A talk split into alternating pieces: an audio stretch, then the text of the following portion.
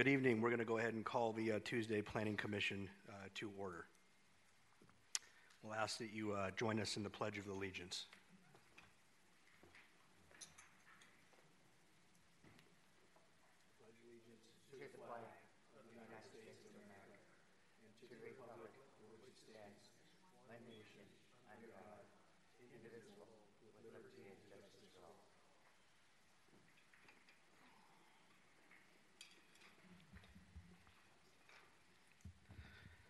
Okay, we'll go ahead and open up to our first public comment period. We'll have two of these, one at the beginning and one at the end of the meeting.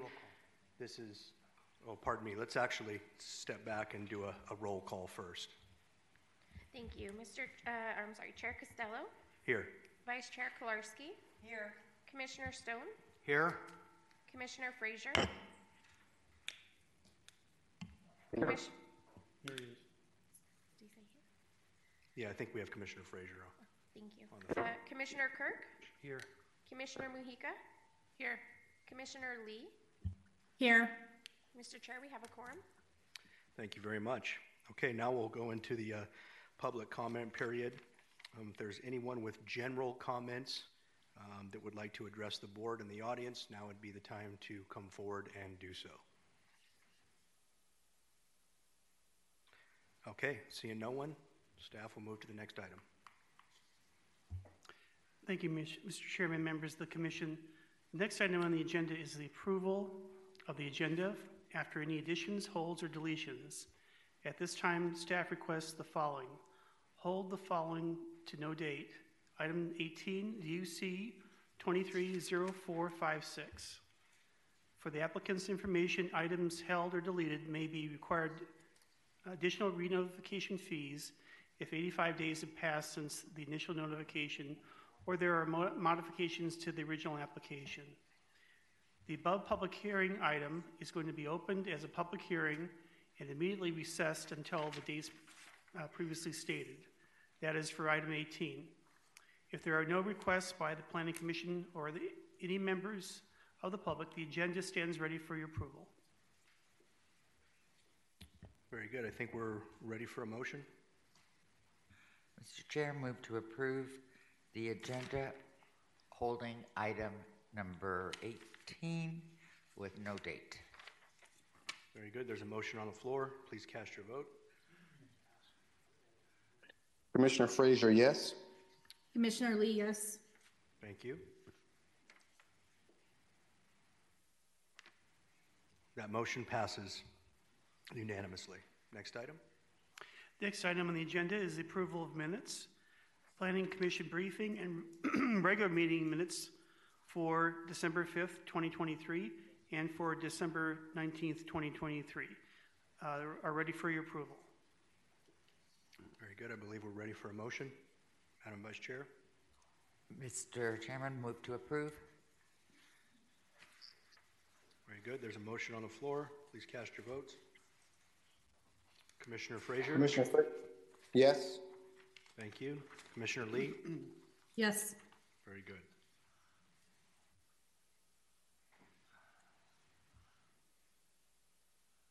That motion passes unanimously. Next item. For the audience's information, items for tonight's agenda are final action unless appealed to the Board of County, Commi- County Commissioners or otherwise announced. All appeals must be filed in writing to the Comprehensive Planning Department by 5:30 PM on Wednesday, January 24th, 2024, and any appeals from tonight's meeting will be heard by the Board of County Commissioners on Wednesday, February 21st, 2024, at 9 a.m. in these chambers. This will be the only notice of appeals. To determine if an item has been appealed, please ca- call the Comprehensive Planning Department at 702 455 4314 or go to the county's public communications webpage and review the meeting notice of final action. Next are the routine action items, which consist of items 4 through 14, except the item that was previously deleted. These items may be considered together in one motion and are subject to the conditions listed with each agenda item. If there are no objections, the public hearing is now open, and the routine action portion of the agenda stands ready for approval. Very good, thank you. So this is the time in the meeting when we uh, take a single vote on uh, the routine action items, which consist of items four through 14. So if there's anyone in the audience that are here through items four through 14 um, that do not agree with staff's recommendation, now would be the time to come forward, state your name and address for the record, and let us know which item here you'd like to address. Okay, my name is Scott Nix. My address is 6420 Mount Palomar Avenue, Las Vegas, Nevada, 89139, and I oppose item 14. Item 14. Okay, very good. We will uh, pull item 14 to be heard separately. Uh, Is there, is there anyone else in the audience um, that is here for items 4 through 14 um, that object to staff's recommendations and would like these to be, any of these items to be pulled and heard separately? If so, please come forward. Seeing no one, uh, I think we're ready for a motion. Um, thank you, Mr. Chair. Uh, Before I do that, is there anyone here on item number four, either for or against? Okay. Then I'm going to move to approve routine action items four through 14 with staff conditions, pulling number 14 to be heard separately. Very good. There's a motion on the floor. Please cast your votes. Commissioner Frazier? Commi- Commissioner Lee? Yes. Very good.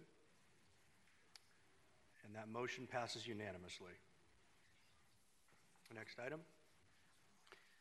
Mr. Chairman, the first item on the agenda is um, item 14.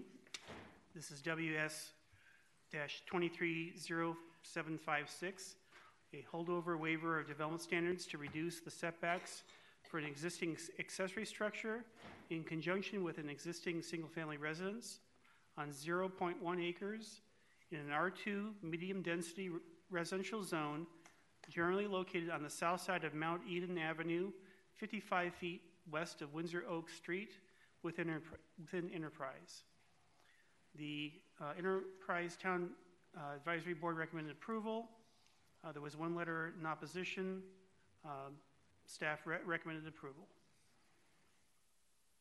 Very good. Is there an applicant here for item 14? If so, please come forward. State your name and address for the record, and feel free to give us your presentation.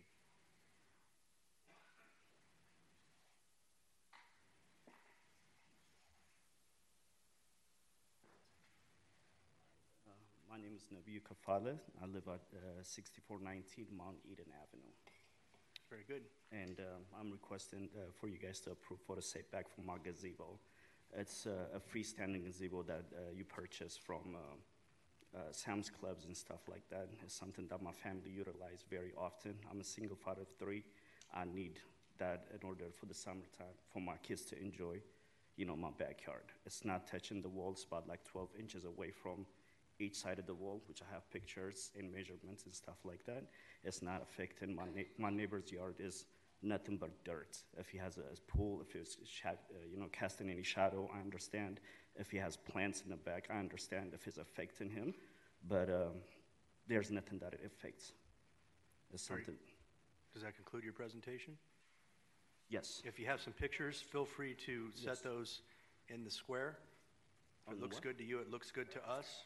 Yeah, right in the middle. Just right on the podium in the middle. Oh, okay. Got it. And if you can, just walk us through what we're looking at, we'd appreciate that. Uh, this right here, what you see is right there, that's where my house is.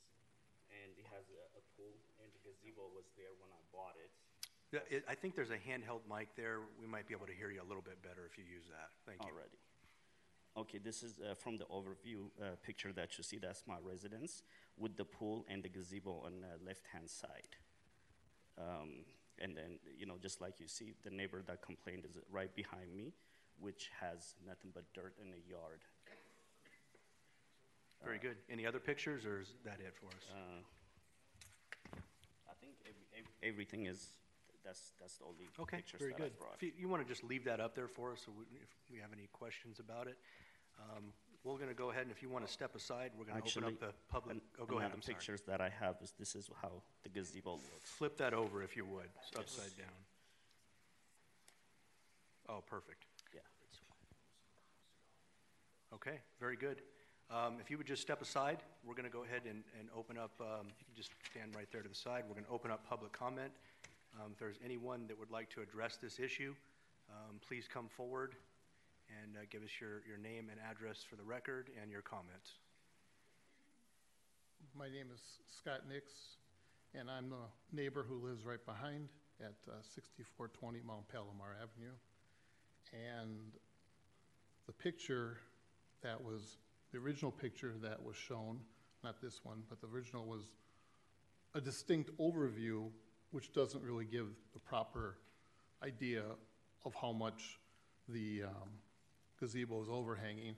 Second of all, the the gazebo or was purchased by original homeowner, and the original homeowner had it set in six feet away from both common walls. When this person purchased the home, they moved it to the corner. It wasn't there when they moved in, okay? It was, because it was never a problem, okay? Now, I showed you pictures two weeks ago when I was here, and if you'd like, I can show them again, okay? Please do so.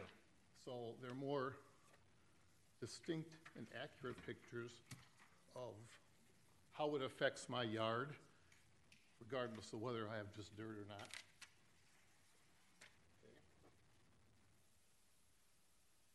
So that's my backyard looking at his gazebo. You can see the water from the, running down there from the rain and how close it is to both walls, my wall and the, house next to his.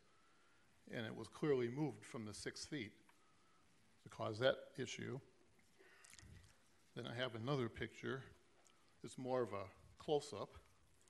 So it shows just exactly how close the gazebo is to the walls and how the water is going to run over and affect, affect it.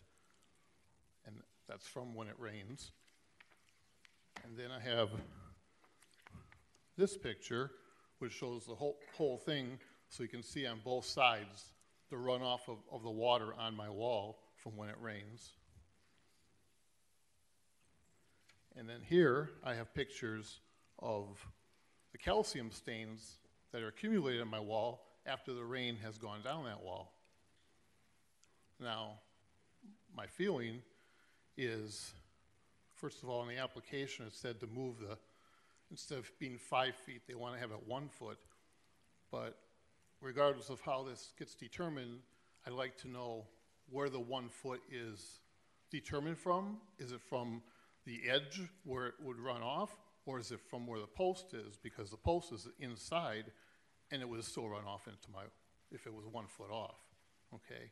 So, I understand that, um, there are clear zoning laws and rules for the five feet for, because most of us live in common wall areas and such in this, in this city, and that they put them there for a reason, and Feel, feel free to go ahead and wrap up your comments. Okay, and I, I just feel that this is a clear indication of why those rules were there, put in place to begin with. So if he wants to move it, he has to show that it doesn't affect me in any way, and clearly it does. So, I'll be quiet. Very good. We appreciate your comments and thank you for your time coming down here this evening. Do we have uh, anyone else in the audience that would like to come forward and speak on this item? Seeing no one, we will close the public comment period. If you wouldn't mind, you're at the mic, I guess, so um, we'll turn this over uh, to the board for questions. Um, Commissioner Stone? Thank you, Mr. Chairman. I've got a question of planning. Uh, What is the definition of a setback uh, when you have a gazebo with vertical columns that support the roof structure, yet there's an eave related to the overhanging roof? Is the setback measured to the columns or to the roof edge? Commissioner, the setback is measured to the column which uh, stands for the wall of the structure, and that they, they can have three feet intrusion into the setback. However, no intrusion can be closer than three feet to property lines, or per building requirement, whichever is greater. So in this case, they would have three feet um, requirement from the leading edge to the property line. Okay, but the, the, the application's for a one-foot setback, correct?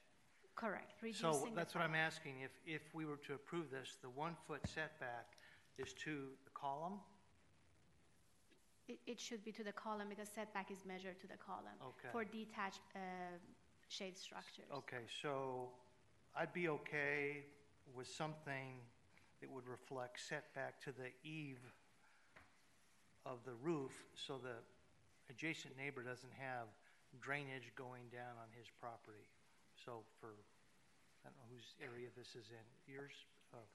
So, so that's my comment. I want his drainage that hits, i- if this was approved, I'd be amenable to something that would, that would describe hit the roof drainage and the eave to be the setback, so all water stays on his property. So that's my comment. Uh, Can I say something, if you guys don't mind? Um, I was not aware of the drainage. This is my first time actually looking at the pictures and stuff like that. Uh, When uh, the code enforcement came, you know, I- they said I have to put it four or five feet away. So if I do that from both sides, I will not have enough room to leave the gazebo because I have pool on the right-hand side. I mean, the neighborly thing to do was just knock on my door and tell me to move a foot or two. I would have been happy to do that. But it We was should- there to begin with. Just like I said. Very good. If we can just address the board instead of each other, I'd my, appreciate my that. apologies. I was not aware of, uh, just like I said, the drainage, that, you know, the only thing I knew is like the, the leg of the gazebo was twelve inches away. I didn't think, you know, I didn't know it was about, um, the, the drainage thing. I wouldn't mind moving it about a little, f- a foot over, whatever it might be. But, uh, if we have to do the setback, that means I have to get rid of the entire gazebo. Very good. We appreciate your comments. Um, Any additional comments from, uh, from the board? Not? Commissioner Mr. Mika? Chair? Oh, Commissioner Frazier, I apologize about that. Go ahead. No, no, no problem. Thank you, um, Mr. Chair. I, I just would say, um, for the purpose of the board, that I agree with Commissioner Stone. I would be amenable to a setback that uses the uh, roof edge as a measurement.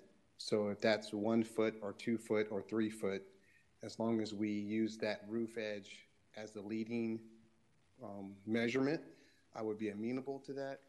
And or if the applicant wants to install gutters onto that existing structure that keeps all of the rainwater onto his property, I would be okay with that as well.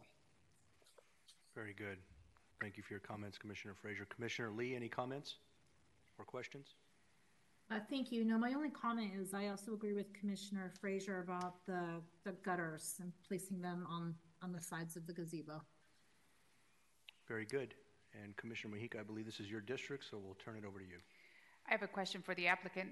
S- So did you move it from when you purchased the property from where it was? Uh, it was about like three, two, three foot away uh, from the wall, but I did move it a little bit closer because I, I do have like bounce houses and stuff like that for my kids to use. Was there a swimming pool as well? Yes, the swimming pool always have been there. Yes, ma'am. Okay. Um, I, my decision would be to move it from the roof of the edge two feet. And I would also, I, I mean, I'm, I, I, and I'm gonna defer to, uh, Commissioner Nelson on this. Um, should we also request gutters, even though we're moving it? I think we would, uh, I think drainage is the purview of Public Works uh, or the building department. Um, uh, Gutters, there's probably no gutters on any house in that subdivision.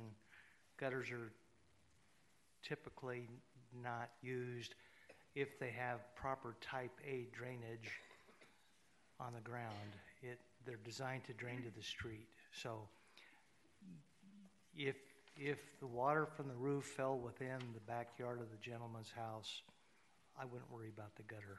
but I do like your idea of, of the roof edge setback of two feet. I would support that. I'm ready to make a motion, Mr. Chair. Please do so. Motion to approve um, item number WS 230756 with the condition that the gazebo will be moved two feet away with the roof being the starting measure area. Very good. There's a motion on the floor. Please cast your votes. Commissioner Frazier, yes. Commissioner Lee, yes. Very good. That motion passes unanimously. Thank you. Can I just ask uh, something for clarification? It's going to be moved from both property lines? Yes. Okay, thank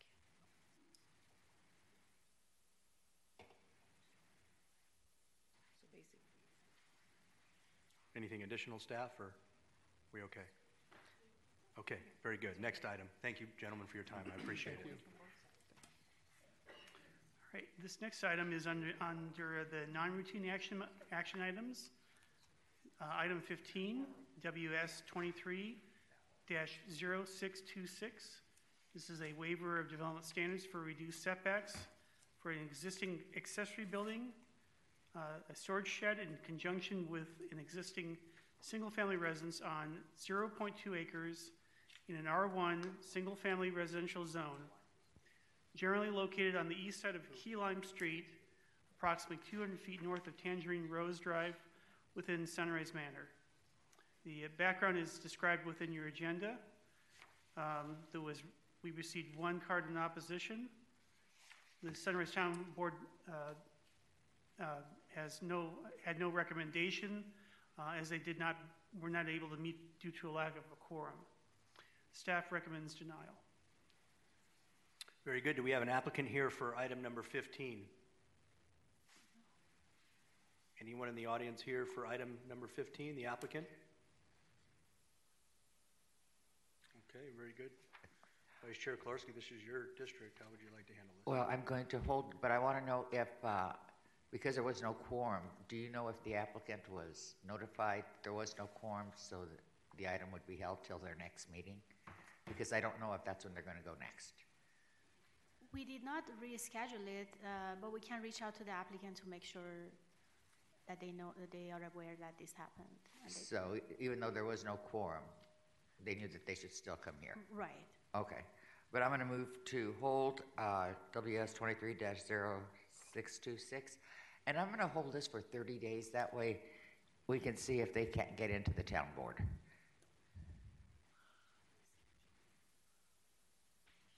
Very good. There's a motion on the floor. Please cast your votes.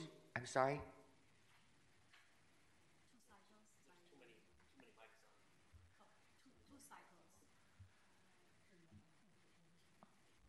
We'll hold it for 30 days, and that will then give uh, an opportunity for them to meet at the town board. We'll send it back to town board. Very good. Please cast your votes. Commissioner Frazier?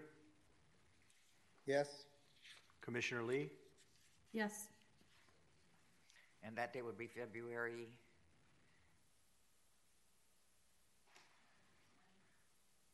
February 20th. Very good. And that motion passes unanimously. Next item. The next item is uh, item 16, WS 230684, holdover waivers of devel- development standards for the following. One, an entrance not facing Moapa Valley Boulevard right-of-way. Two, attached sidewalk and alternative street landscaping. Three, exterior colors. Four, an internally illuminated monument sign. Five, an animated sign. Six, wall signs. And design reviews for the following. One, a new financial services building with with a drive-through. Two, signage. Three, lighting. And four, alternative parking lot landscaping on 1.1 acres in a C1 local business zone within the Moapa Valley Overlay District, generally located on the east side of Moapa Valley Boulevard and the south side of Virginia Avenue within Moapa Valley. Background is described within your agenda. Uh, there was one letter in opposition. Uh, The Moapa Valley Town Advisory Board recommended approval with the following di- condition, uh, no animated LED signage. Uh, Staff re- recommended denial. Very good. Please state your name and address for the record. Good evening. My name is uh, Rick Magnus with AWA Engineering, um, 2010 North Redwood Road, Salt Lake City, Utah, 84116. Uh, and tonight, I know that you've seen this before. I need to go through a few things because there were some various questions, and I just want to make sure I provide clarity on something that I originally said, hey, let's do administratively. And I think that caused a lot of a little bit of confusion. And hopefully you had a chance to see our updated items that were sent um, early this this um, this month. But what I wanted to just to refresh your memory, uh, there currently exists an America First Credit Union at this site. It's an older building. It's below grade of Moapa Valley uh, Boulevard, which is now receiving some great infrastructure and design and upgrade. Um, and so what, um, what we're proposing is a new building, uh, almost 3,000 square feet in that uh, upper north, um, northwest corner, and then also parking that is around it, um, and then also drive-through um, the teller machines that are that will handle a lot of the um, a lot of the customers seem to like that as well. So that's on each and every property of ours. And so what I wanted to do was address real briefly the waivers that are here and what we plan on doing with this. One was to eliminate a required entrance along Moapa Valley Boulevard. Right now, um, right now there is a. Let me just grab this. Right now, Moapa Valley overlay, which was in you know in place till the end of the year, uh, which we are con- trying to conform to. That's why you see the waivers. What uh, what Moapa Valley Boulevard uh, overlay required was to have entrances on the front of the boulevard, facing the boulevard. And as you'll see, um, this is this is the current building of America First Credit Union. There's actually two um, two buildings that kind of join each other, and there's one entrance here. And then because this is below grade, this building here, what it causes is it causes a lot of not good visibility, less security to a financial institution in that, and it's really kind of an issue here. Also, safety for our um, clientele that come into the building. So, what we were proposing on our other site is to have the entrance now oriented towards inwardly to the um, just to our um, to our parking lot. And here's um, here's an elevation. Man I got, I'm sorry about this. Sorry about that. Um, here's the elevation of that front building this being Moapa Valley Boulevard here and then having the entrance actually oriented towards inwardly where now our clientele can now easily access that. Um, so the one the one thing I wanted to point out also is that currently there are some older buildings that already have orientation towards the inside and not facing Moapa Valley. And as promised, um, I went and took pictures.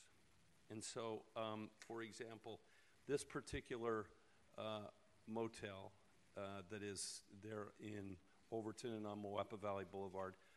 Its entrance is oriented inward, also not outward onto the boulevard. Here's another example, and these are just a couple of varying examples along here. And I know that the buildings are older, but they still have one here, but then you can tell because of the landscaping and all the parking that happens here, they're also their entrance is oriented inward and not out onto Moapa Valley Boulevard.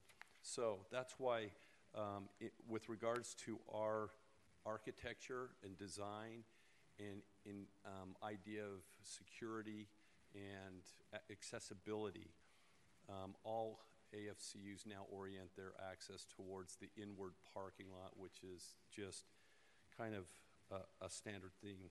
Uh, so that was how we addressed that, we noticed that there were examples along Moapa Valley Boulevard that have that within that overlay. Um, so that's why we were asking for that waiver. Um, to allow alternative landscaping and an attached sidewalk. Uh, the attached sidewalk is along Moapa Valley Boulevard, and it's within the improvements that are being done right now. So we were not detaching the sidewalk from Moapa Va- Valley Boulevard, which, which was um, all along the idea. Where we're detaching it is to the north, and that actually is kind of a private drive.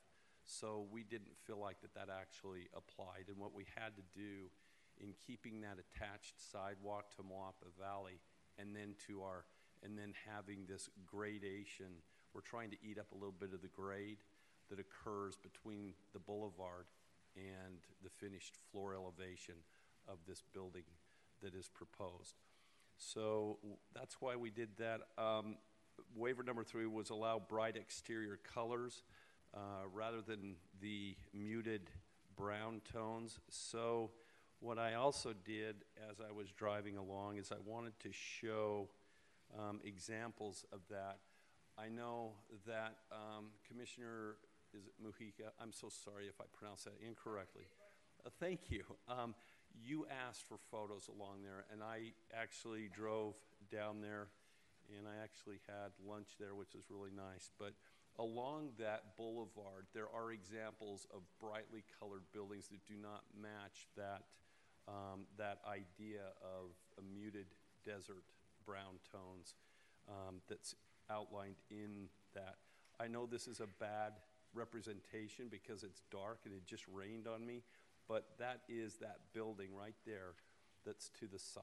So I wanted to show you that. The overall is blue and gold. There's another building just a little bit north of them La Fonda, which is, has this large band of, um, gosh, it's like rust color when it's, the picture's taken correctly. and then a black tone over here. There is another building down the street which is painted this color.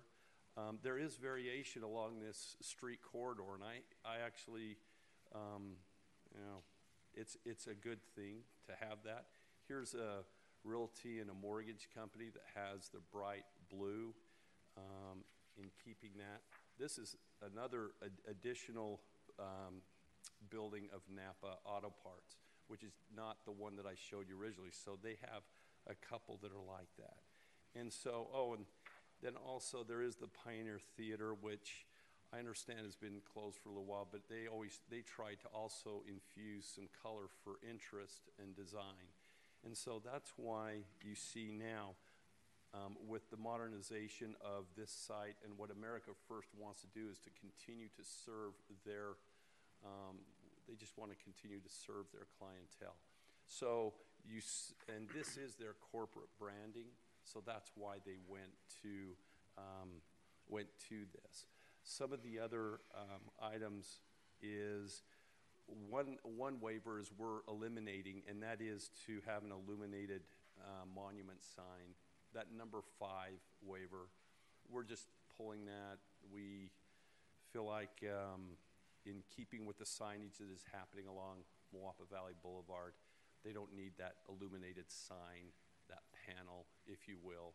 It wouldn't be scrolling in and that, but it still is a bit obtrusive to this, the manner and style that they're trying to maintain along that boulevard.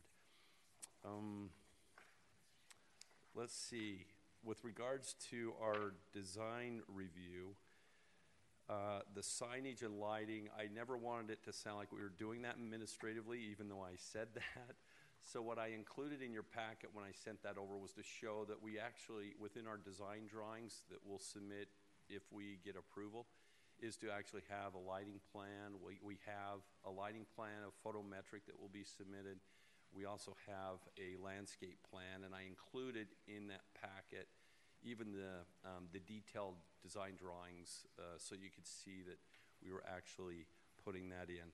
If I can just go back to the site one more time, just to let you know of one other thing is signage along this elevation of the building.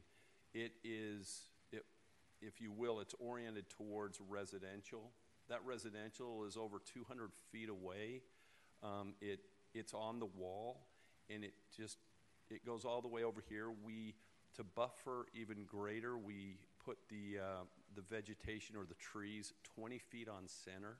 So there's actually 20 feet of space that when these trees mature, they'll be together and there'll be that great screening along with a CMU screen wall that occurs all the way along the eastern boundary and then also here, which is actually commercial next to us on the south. But over here, there's uh, some homes that are over 240 feet away once we, once we orient that. Um, I just wanted to be more complete and concise because there were questions that I, I left you with some questions last time. And what I would like to do is that this feels like we accept the conditions of, but if approved, if you will, that are, that are here. So staff, and I want to publicly thank staff for all their time and efforts and help on this. I am here to answer any questions that you may have, and hopefully I've addressed many of the concerns that uh, this commission has.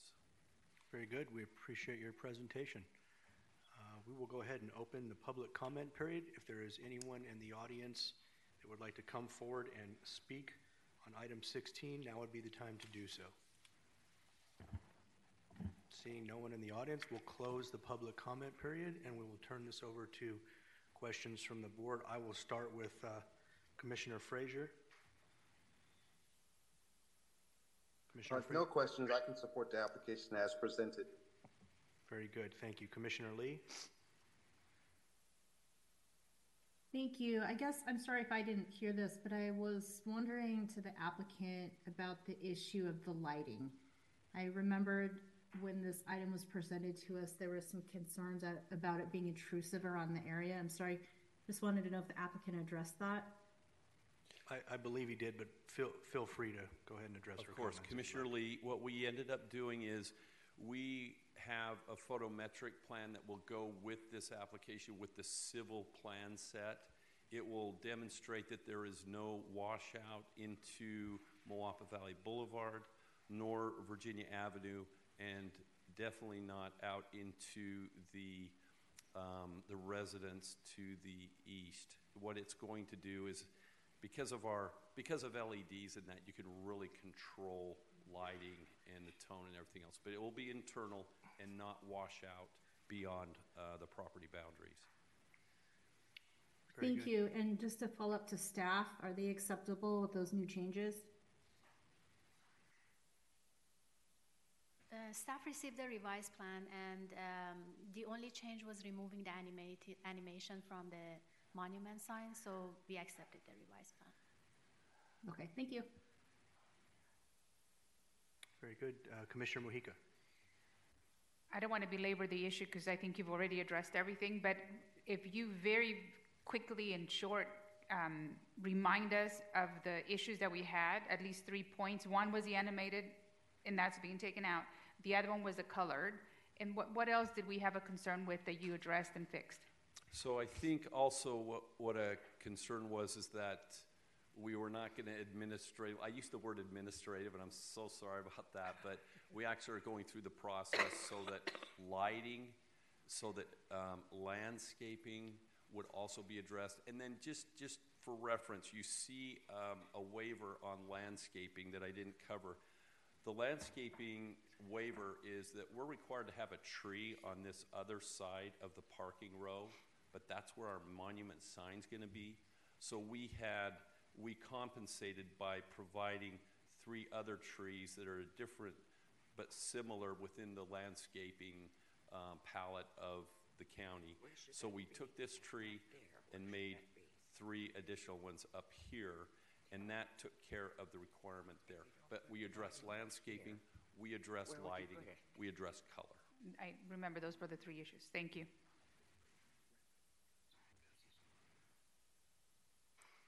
Very good. Any additional comments? If not, is your mic on? Okay. Oh, Vice Chair Kilarski, go ahead. Sorry, I didn't see your microphone.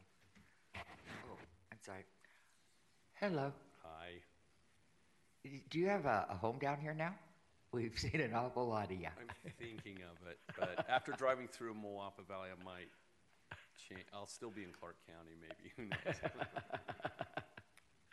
Uh, I'm just kidding, whatever know, you want to do, okay. Uh, so you, you, with- you're withdrawing waiver number five, which is the animated sign.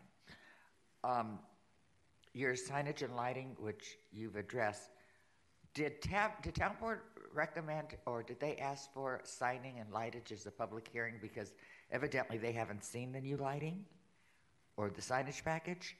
So the Yes, si- no? The only thing that changed uh, signage package-wise was that we took away the illumination of the monument sign. They saw all wall signage. They saw our directional sign that's interior to say, "Hey, go here's the drive-through um, tellers," um, and that was that was it. So Okay, so they were okay with that? Yes, we responded to what they had asked us to do. Okay, yeah, I just want to make sure that they didn't ask for They did not lighting and, and signage as a public hearing. Signage and lighting actually are included in this application. Since it's Moapa Valley, it has to be included in the initial application to be. Okay, well, that's good. Is the, is the Moapa overlay, because I know with, with the new, the new code, or the revised code, uh, I just found out that there's no longer an RNP three, and, and now I, I thought I heard you say that there is no overlay in Moapa. I know we did away, I was overlay with the CMA, so we've, we've done away with a lot of that. So then these bright colors that he's, he got stuck on, um, that will no longer be in play for applications that come through us in the future? Yes, that's correct. Okay. Well, I think it's a good project, and I can, I can support it, and I want to thank you for taking the time to come down here, re-explaining, sending the stuff to us, and uh, I can support it. Thank you.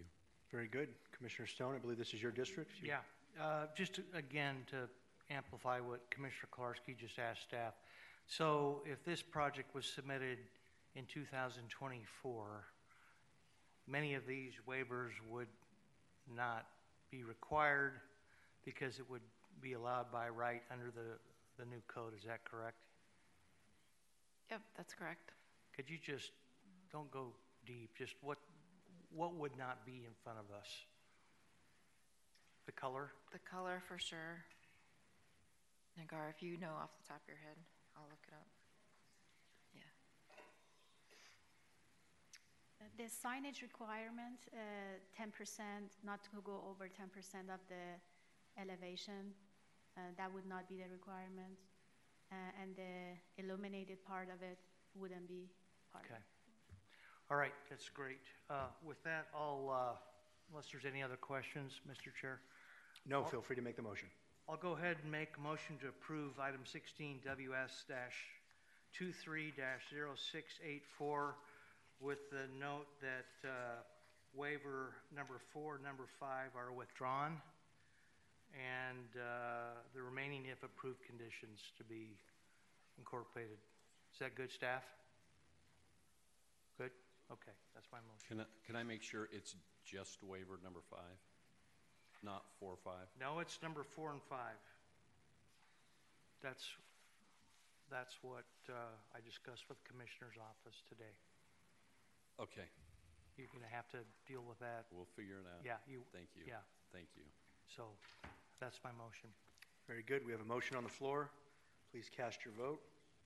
Commissioner Frasier, Yes? Commissioner Lee. Yes. Very good. That motion passes unanimously. Thank you. Thank you. Have a good evening. Thank you for your time. This will be final action unless appealed. Next item on the agenda is WS 230738. It's a holdover waiver of development standards for the following. One, reduce setbacks, and two, reduce building separation for an existing accessory structure, which is a storage building and pool water feature, in conjunction with a single-family residence on 0.58 I'm sorry, 0.5 acres in an RE rural estates residential zone, generally located on the east side of Mustang Street, 125 feet south of Fort West Road, within the Lone Mountain Planning Area. Uh, The background is described within your agenda. Uh, We received one card in support, four cards in opposition. The Lone Mou- Mountain Citizens Advisory Committee recommended denial, and staff has recommended denial. Very good. Do we have an applicant for item 17?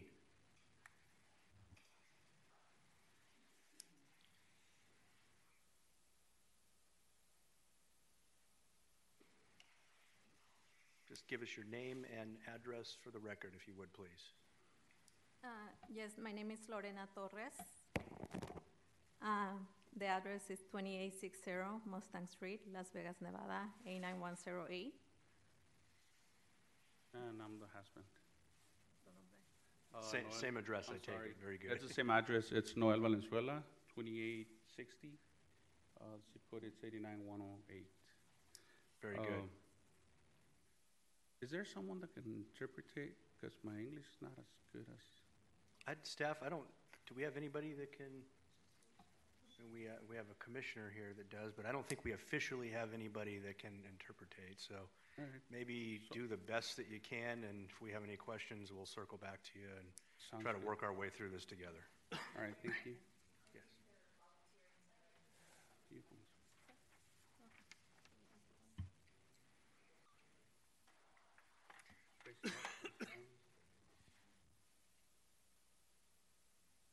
All right, so, um, reason why, um, this is a floor, floor plan, and the reason why I didn't ask for a permit is because I thought it was ninety-two square feet, and I separated the storage and the gazebo. So it's a ninety-two square feet plus one sixty-six square feet. I thought it was two different, um, projects. Uh, but I was told, no, it's just one project, so now we, now I know it, we need a permit.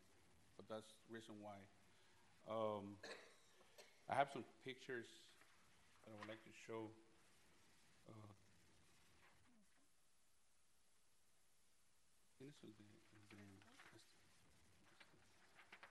Um, This is the main reason why we build the storage.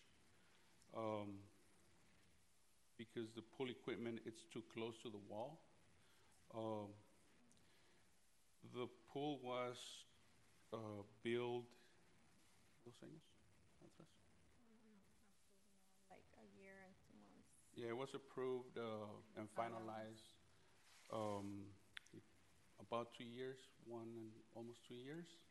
Uh, But this is how they left uh, the pool equipment. So I decided to build the storage to protect the equipment. And once it was built, then I started doing the gazebo. Um, So that's, that's main reason why.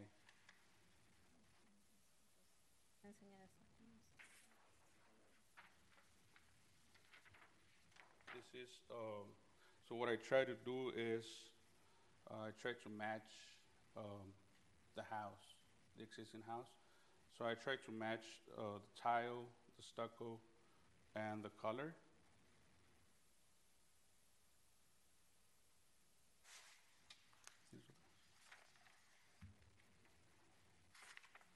Lo que está pegado a la- está pegado que me dijiste que eran dos, pues. Todo esto.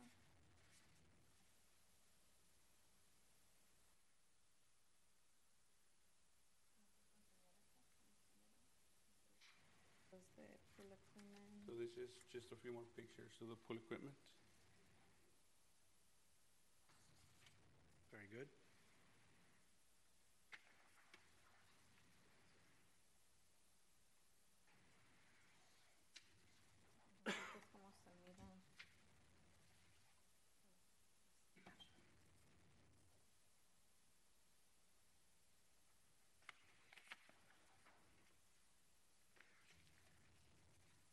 So those are the two separate structures, it looks like, that is that correct? That are one, yeah. Okay, very good, it's a good picture.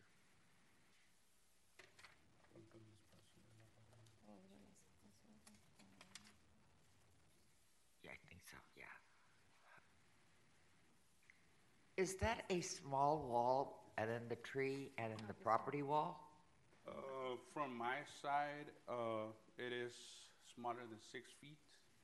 Uh, you can actually see the, on this other picture, you can see our, uh, the wall on the neighbors on the back side. That's a six feet, um, uh, Okay, wall that's, so this is to the neighbors to your back. To the back, this side. Um, and this is, uh, my neighbor on the left-hand side.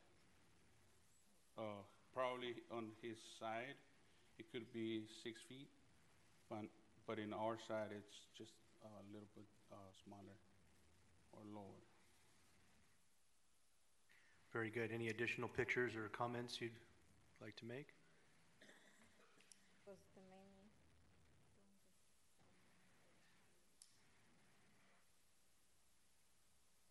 Yes, the main reason that we built it right there, it was to protect the pool equipment, that it was, uh, they left it there when the pool was, um, approved and finalize. So, uh, we decide to build the storage to protect the building, the equipment, and, um, then we attach the gazebo. So, like my husband said, we were thinking that they were two different structures but then um, it looks like they're kind of like one structure. Understood. I think that's a great explanation.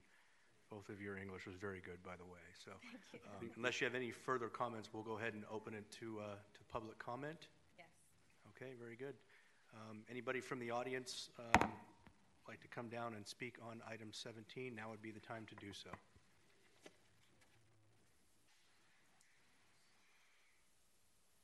Just give us your uh, name and address for the record, if you would, please. My name is Nicholas Razi. My address is 2880 Mustang Street, Las Vegas, Nevada 89108. Very good. I live on the north side of his property. So, my wife and I bought this house two year, just over two years ago, the end of 21. And at that time, the pool, they'd already dug the hole. They already had the reinforcement for the, you know, the rebar and everything in there, but the concrete hadn't been poured. The, the uh, pool um, structure hadn't been done. So, at, you know, and when you look here at this picture, right here, this is the wall. If you would, there's, I think there's a handheld mic right there that might help us hear you a little So, better. this is the wall, this is his pool structure. This is the measurement from the inside of his wall to the pool structure, which is a foot and a half. Now, in June of '22, he had two dogs. One of his dogs fell over the wall. Now, the structure is about this high from my property. So I took the dog back to his house. Actually, this was early '22. In Ju- June 27th of '22, the dog fell over again while I was at work. And my wife sent me a picture of my son who'd been bit in the face by his dog. And my wife sent me a picture of his, her hand who'd been bit by his dog because it fell in the backyard. So then he built, you know, so either the pool gets done. This is my wall, the, the, the adjoining wall. This is his building. So his stucco is on the wall. There's no gap there. He is, he, I mean, by his pictures, you can see that he is built onto the wall. There's another picture of the same, same, same building, same end. And then here is the picture of the person on the east side of him, who has even more of that building attached to the wall. You know, I don't have an issue with my neighbor. I didn't plan on buying a house and having an issue with my neighbor. But his disregard for myself and the people be, behind him, you know, I don't appreciate it. You know, his disregard for not getting a permit. I don't even know how he got a permit for the pool to be that close to the wall, let alone the building. Well, he didn't, obviously. Um, you know, his, he, he doesn't regard getting a code to, or getting permits to be able to do this. You know, he, doesn't respect any of his neighbors. His character is, you know, a, month and a half ago, he had a party, had two, two porta potties delivered so he could have this party. And this is an ongoing problem. He doesn't respect me, so why would he respect doing what he's supposed to do? Very good. We appreciate your comments. Um, I think we will, is there anyone else in the audience uh, that would like to come forward during the public comment period and speak regarding this item? Okay, if, if not, we're going to go ahead and close the public comment period. Um, We'll get to you in just one second. We're going to turn it over to the board for some questions and comments, and then we'll allow you uh, the ability to respond to those. Um, Commissioner Frasier, any comments? Uh, Thank you, Mr. Yes, thank you, Mr. Chair. I do. I, I would, I would say for um, sake of the board and maybe also the applicant, that if this is approved, the applicant still has to deal with the building department and whatever requirements the building department may have so that their structure is not only permitted, but inspected and built properly. I would say that only for the sake of the neighbor that spoke. I, I, I understand that we are looking at waiving setback. And then I would also say to the board that I'm not 1,000% in favor of what is currently built, but I, but I could support the application. And, and then, and then the last thing I would say is that um, the, the issue of, of controlling your, controlling animals and things of that nature, I think that's outside of my preview, but, but, but I appreciate the neighbors' comments on it. Very good. That's Thank you. all. Thank you, Commissioner Frasier. Uh, Commissioner Lee, any comments or questions? No comments, no questions. Very good. Um, Go ahead, Commissioner Kirk. The, uh, I didn't really have a problem when I read the application, but when I see the photos, uh, that does cause some heartburn for me.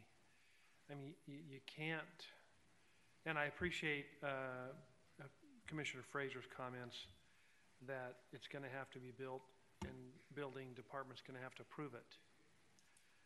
But uh, seeing a structure that's, it appears from the photos that may be built on top of the wall, um, that's inappropriate. And particularly, I mean, it's not like you have a small lot. I mean, the lot size we're talking about that you have here is 0.55. So it's, it's more than half of an acre. And to be pushing a building right up against your neighbor, totally disregarding the setback requirement, and my, I get it that you want to protect your pool equipment. We all do. I have the same problem. My pool equipment is right next to my neighbor's fence, but I'm not going to build a, I'm not going to build a structure that sits on top of the wall and protects my pool equipment. I think that is disrespectful to your neighbor. And I think it flies in the, in the face of uh, the reason we have building codes in this city. You can't do that. You can't just go and, I think I'm going to build this just because I want to build it. I'm going to build it to heck with everybody else. I'm going to do what I want. That's what this feels like. And now that there's a code violation, now you come to get approval, and that's the that's flip-flopped. That's that's the process in reverse. And I just I'm having a really difficult time in supporting the application, especially because you're on a half acre. If you're on like a 3,600 square foot lot, then okay, I wouldn't approve that either, but I could understand that. But this one, you've got plenty of room in that lot. And you, and to, to obey the setback viola, the setback regulations that are set by the county. Uh, it looks to me in your, I'm looking at Google Maps, it looks like your neighbors, for the most part, I don't see any setback violations. There might be a couple temporary buildings that could be close, but nothing like this. So, thank you, Mr. Chairman. I, I'm going to have a little, uh, I'm going to wait, see how this uh, shakes out, but I'm having a little hard time with this one. Thank you, Commissioner. Uh, Commissioner Stone, I believe this is your district? Yep, uh, why don't we go to Commissioner Kilarski? Oh, sorry, I didn't see your mic on there. Vice That's Chair okay. Kilarski. That's okay. Thank you, Mr. Chair. Thank you, Commissioner. Um, well, I agree with most of what Commissioner Kirk said, that, you know, it's not appropriate to be that close to the wall. It looks like it's built in. Um, where I kind of stray off is, is where we start talking about total disregard, because I don't think a lot of times, a lot of the people that come to us are doing a total disregard. They, they don't know, and then they get caught, and then they're over here with us. Um, so with that, I kind of disagree, but I do agree that this is not a good a good thing to have. Uh, this close, water goes over the neighbors. Uh, I can tell you that you don't need structures for dogs to get up on, on walls. We have the problem down in my area where we have the dogs that can literally jump up, and all they need is a little step stool, and they're up and over. So, um, I, I take, you know, that that's a total disregard on his part that he's not taking care of his animals, because that's what I inferred from your comments.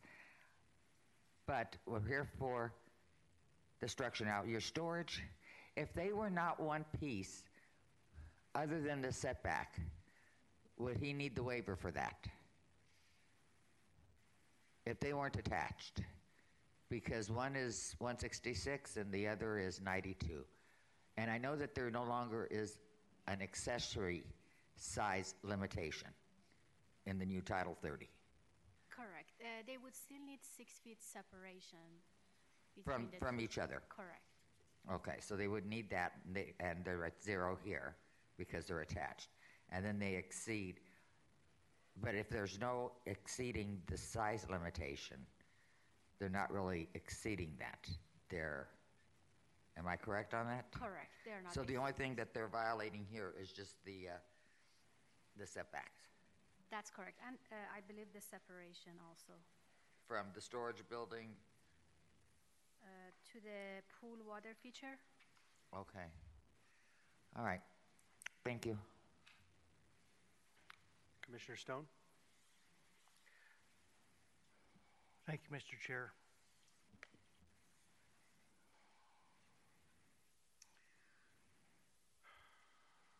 All right, so the evidence presented in front of us today uh, reflects an accessory structure and a storage building or open air deal that obviously has not been permitted for construction. It's built partially on the side wall and the rear wall, the evidence that I saw today. There's no way, in my opinion, there's no way building department is going to allow the structure to use part of the perimeter screen wall as, as supporting any structure, this structure or anything else. That rear and side wall is going to have to be removed. And based upon that, I, I'm going to make a motion. Uh, make a motion to, and hang on here, to approve item number 17 with the exception of the setbacks. I want to see setbacks rear and side of two feet. And that's based upon the fact I believe he's going to have to rebuild at least those walls and get them inspected, get footings inspected, and there's no way to do that unless you have building permit and the ability to excavate and build footings, rebuild walls, and we'll see where that motion goes. But so if approved conditions, accepting changing setbacks to two feet rear and side. Let's see where that motion goes. Uh, separation is okay. I'm okay with separation. And that applies to the uh, water feature setback also, which is Yeah, one that's foot. fine too. That is two feet also. Yeah.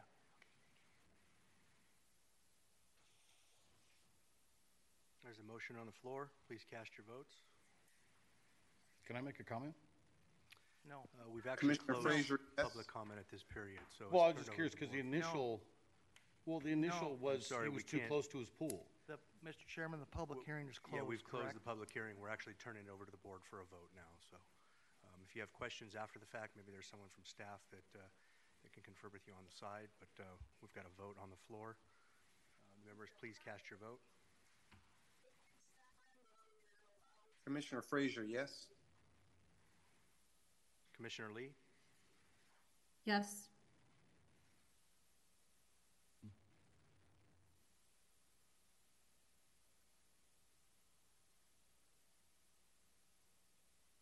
We still waiting on someone, or? Technical difficulties. Okay, very good.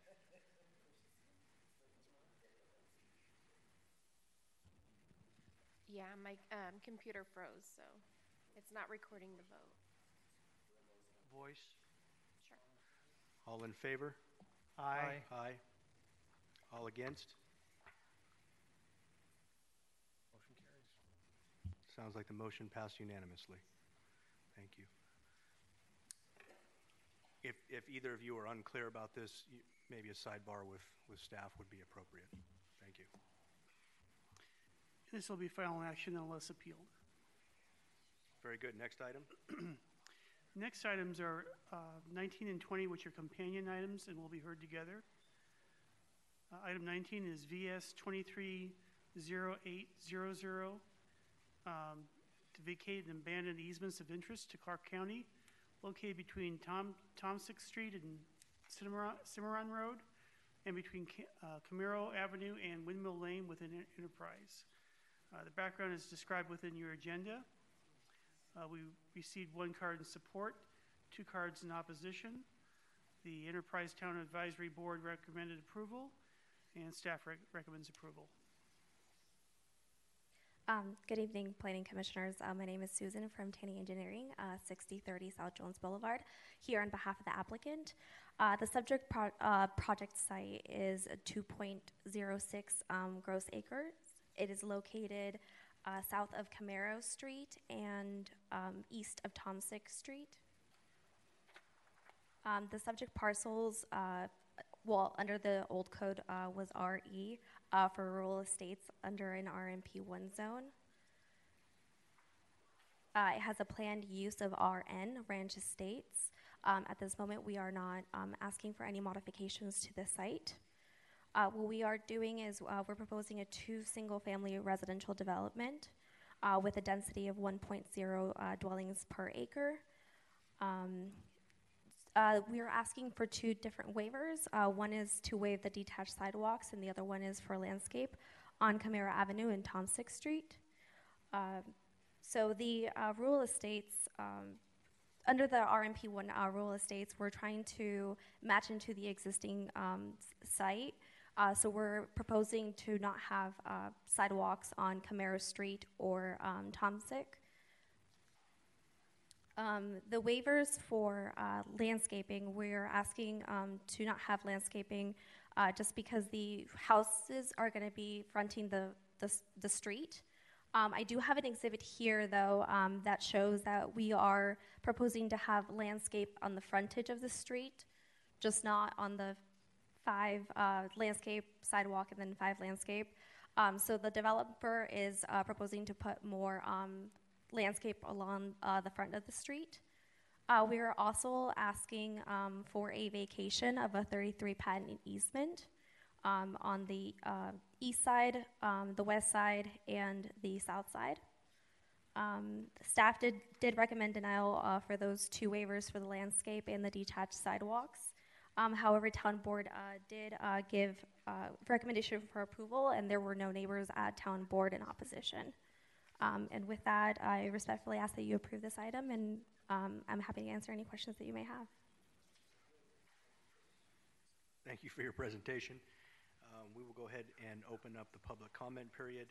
Uh, If there's anybody that would like to uh, speak to us in regard to items number 19 or 20, now would be the time to come forward and address the board. Seeing no one for item 19 or 20, we'll go ahead and turn it over to questions, uh, questions from the board. Um, Commissioner Stone, I see your microphone No, on. We'll no, go to no. you. Whoops, okay. Commissioner Kirk? I have a question of staff, uh, and that reg- that's, it's in regard to the sidewalks. I'm looking uh, on Google Maps, and I don't see any sidewalks on any adjacent properties. Um, Even across the street to the west, it looks like it's a development by a developer, a number of homes. I don't see any sidewalks. I don't think in the front of the property. So is it, is code requiring this, and that's why staff is requiring that, uh, and why they can't, why they have to get a waiver? Who can help me with that? Yes, Commissioner, it's a, it's a code requirement. Co- It's a code requirement, To but requ- nobody else around them had to do it. Is that what I'm, is that? Yeah, that- that- Okay. yes. Mhm. Thank you. I just want to add that uh, there might be a waiver for the other properties. Um, I can do the research if you want me to. Um, no, I don't think so. I mean, like, it's pretty obvious to me that, that there is no, rec- there's nobody else building sidewalks out there, so they must have, somebody must have had a waiver somewhere, because I don't see them. So, I'm fine, thank you. Very good. Commissioner Lee, any comments or questions? No questions, no comments. Very good. Commissioner Frasier? Um, saying no, no questions, no comments. Very good. Commissioner Mojica, I believe this is your district? Um, Mr. Chair, I'd like to um, share that I did meet with the applicant and went over all the issues, and they are providing landscaping, and um, as uh, Commissioner Kirk um, mentioned, no other properties in the vicinity anywhere near them has uh, sidewalks, so I'm ready to make a motion to approve. So, motion to approve both items, VS 230800 and WS 230799. Very good. There's a motion on the floor. Please cast your vote. Uh, Commissioner. Commissioner Frasier, yes? Sorry, before voting, uh, Rich wants to add something. Yes, uh, Mr. Chairman, I neglected to read the uh, item 20, and I meant to do that. So for the record, I just need to read that before you make the motion. Very good. Feel free to do so. Item 20 is WS 230799, waiver development standards to eliminate street landscaping and detached sidewalks in conjunction with the proposed single-family residential lots on 2.0 acres in an RE rural, resi- rural estate residential RNP1 zone, generally located on the north side of Camero Avenue and the east side of Tom Six Street within, within Enterprise. Background is described within your agenda. There's one card in support, two cards uh, in opposition. The Enterprise Town Advisory Board recommended approval with the following conditions. One, use rural street standards. Two, provide an asphalt path along Tom Six Street and Camero Avenue. Uh, Staff recommend denial. Very good. And just for clarification, Commissioner Mojica, that was items 19 and 20. your motion. Correct, Mr. Chair. Very good. There's a motion on the floor. Please cast your vote. Commissioner Frasier? Yes. Thank you. Commissioner Lee? Yes. Very good. And that item passes unanimously. Thank you so much, Thank you and have a good evening. Have a good your time. evening. Thank you. Next item? Uh, This will be final action unless appealed. Item, next item is item 21, WS 230779, waivers of development standards for the follow- for the following. One, increase the height for a de- detached accessory structure. Two, reduce separation. And three, reduce setback for a detached accessory structure in conjunction with an existing single-family residence on 0.1 acres in an R1 single-family residential zone, generally located on the north side of Capistrano Avenue and the west side of Burnham Avenue within Win- Winchester. Background is described within your agenda. The Winchester Town Advisory Board recommended approval. Staff recommends denial. Very good. Are you the applicant for item 21? I am. Very good. Give us your name and address for the record, if you would, please. Alicia Montgomery for Montgomery Consulting Engineers, 9680 West Tropicana, Suite 132, Las Vegas, 89147, on behalf of the homeowner. So this is an existing structure that um, plans have already been approved in the building department for everything except zoning because of the violations. Um, I think they're limited to 14 feet, and this is 14.6. Um, they're supposed to have a six-foot separation. They have about a five-foot nine separation, and they are two feet from their west property line wall. I brought pictures. Very good.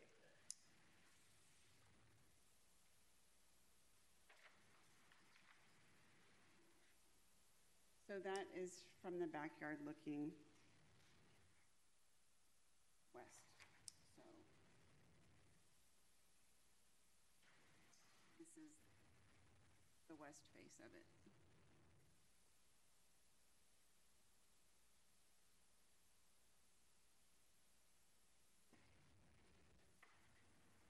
This is the south facing side of it, so um, looking from Capistrano, you can't see it because they have a carport and a fence here, but if you could see it, you would see that.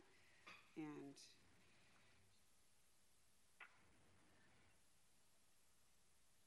the distance from the west property line, where they have the two foot rather than five, is is shown here. You can still kind of squeeze in there, but you can't. It's not to code.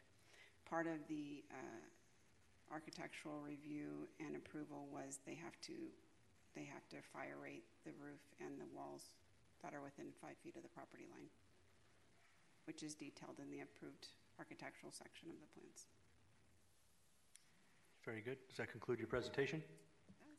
Thank you very much. We will open the, uh, the public hearing. Uh, Anybody that would like to speak on item 21, now would be the time to do so. Just come on down to the podium. Seeing no one, we will close the cu- public comment period and turn it over to questions from the board. Commissioner Mojica, I see your light on. Oh, okay. Um, Vice Chair Kilarski, I believe it's your district, so we'll see if. Okay, Commissioner uh, Frasier? Uh, no comments. The applicant explained the application well, and it looks like they have mitigating um, items they have to address with the building department, and I'm, I'm good with the application.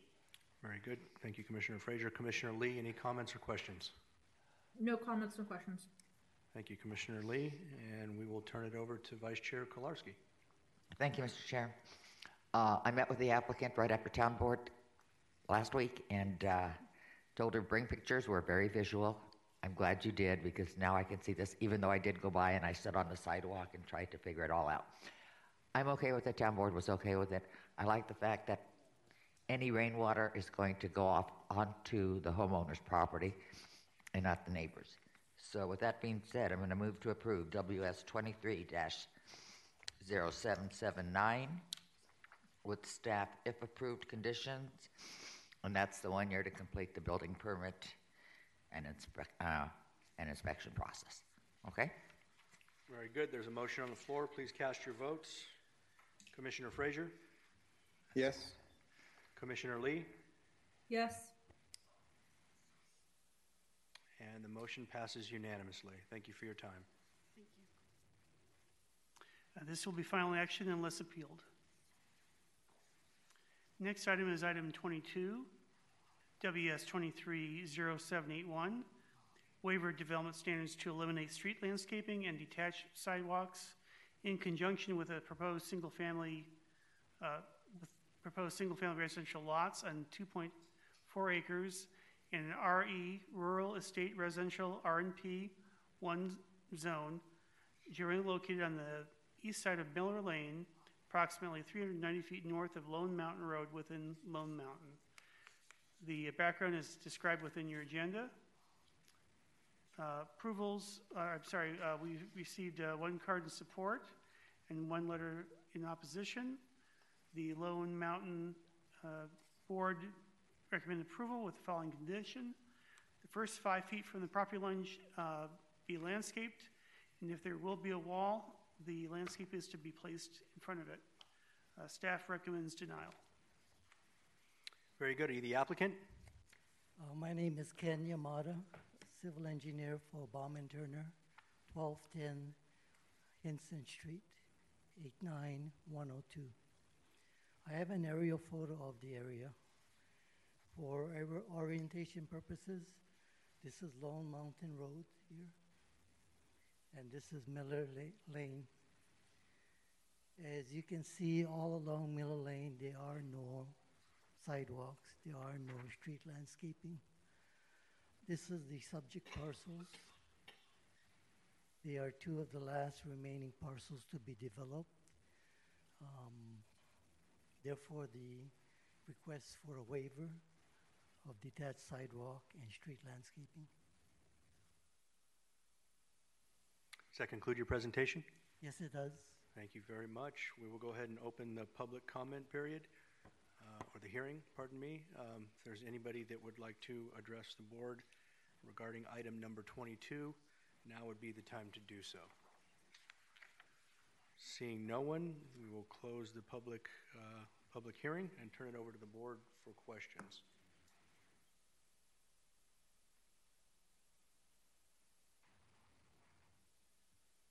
Commissioner Stone?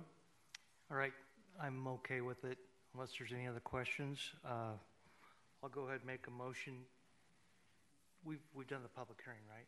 We did, yes. We Okay, closed this. sorry. Uh, I'll make a motion to approve item twenty-three WS dash two-three dash zero-seven-nine-two with staff if approved conditions. Very good. There's a motion on the floor, and um, Commissioner, I did not go to Commissioner Frasier or Commissioner Lee, so if either of you do have a comment, if you'd like to chime in, my apologies. Commissioner, we are actually on item number 22.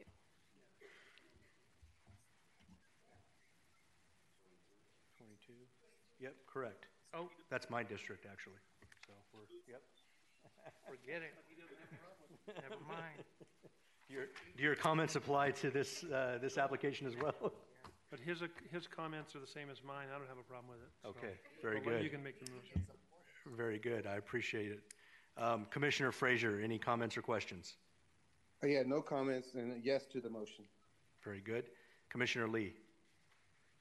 No comments or questions, and also yes to the motion. Okay, very good. So, do I need to restate that motion, or are we okay with the actual motion that Commissioner Stone made?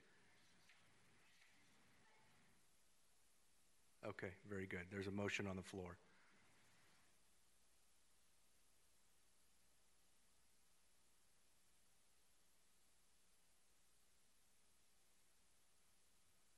I'm still frozen for some reason. I don't have a, the ability to vote on my, oh, you know what? That's my fault. Pardon me.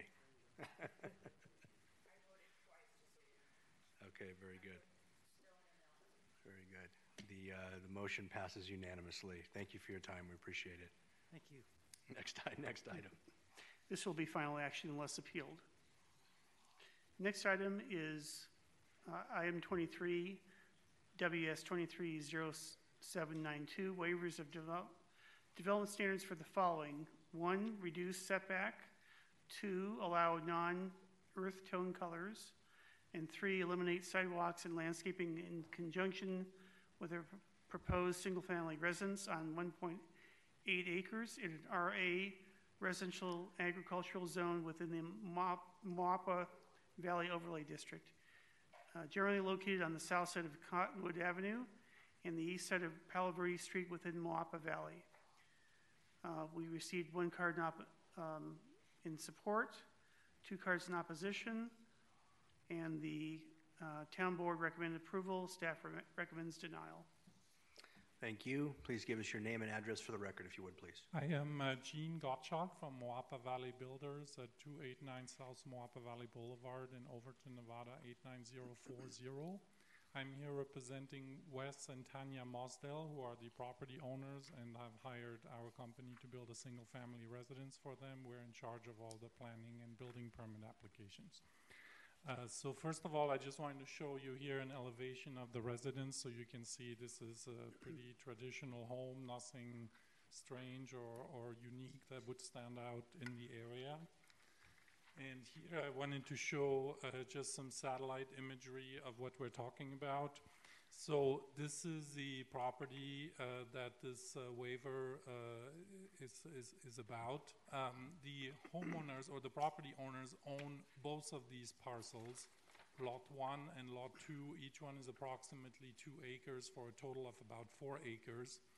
And um, the proposal is to uh, construct their single family residence back here, uh, which is uh, 300 and something, uh, 340 feet away from, from the street. So basically, here, the, the st- street Cottonwood is here, and this house is sitting 340 feet back from there. So this is um, from our grading plan, and it's the, it's not to scale, so there is an area cut out here because the parcel is so long, but there is 340 feet here that the house is away from the street.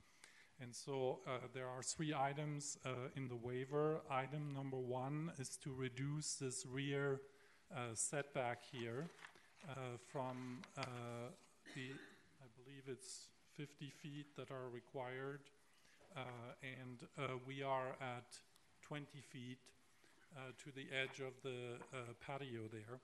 Um, the idea is that the homeowners owning, uh, or the, the property owners own both parcels, so the setback is being reduced towards their own property and thus impacting only themselves. Uh, at the uh, town board, the local town board of Moapa Valley, this was approved. Um, interestingly, today I was able to talk to the uh, staffer that reviewed this and recommended denial on this item. And he stated that he was not aware that the property owner owned both properties, and if he had been aware of that, he would have recommended approval on this item. Um, the next uh, item that we have on our waiver is for the color.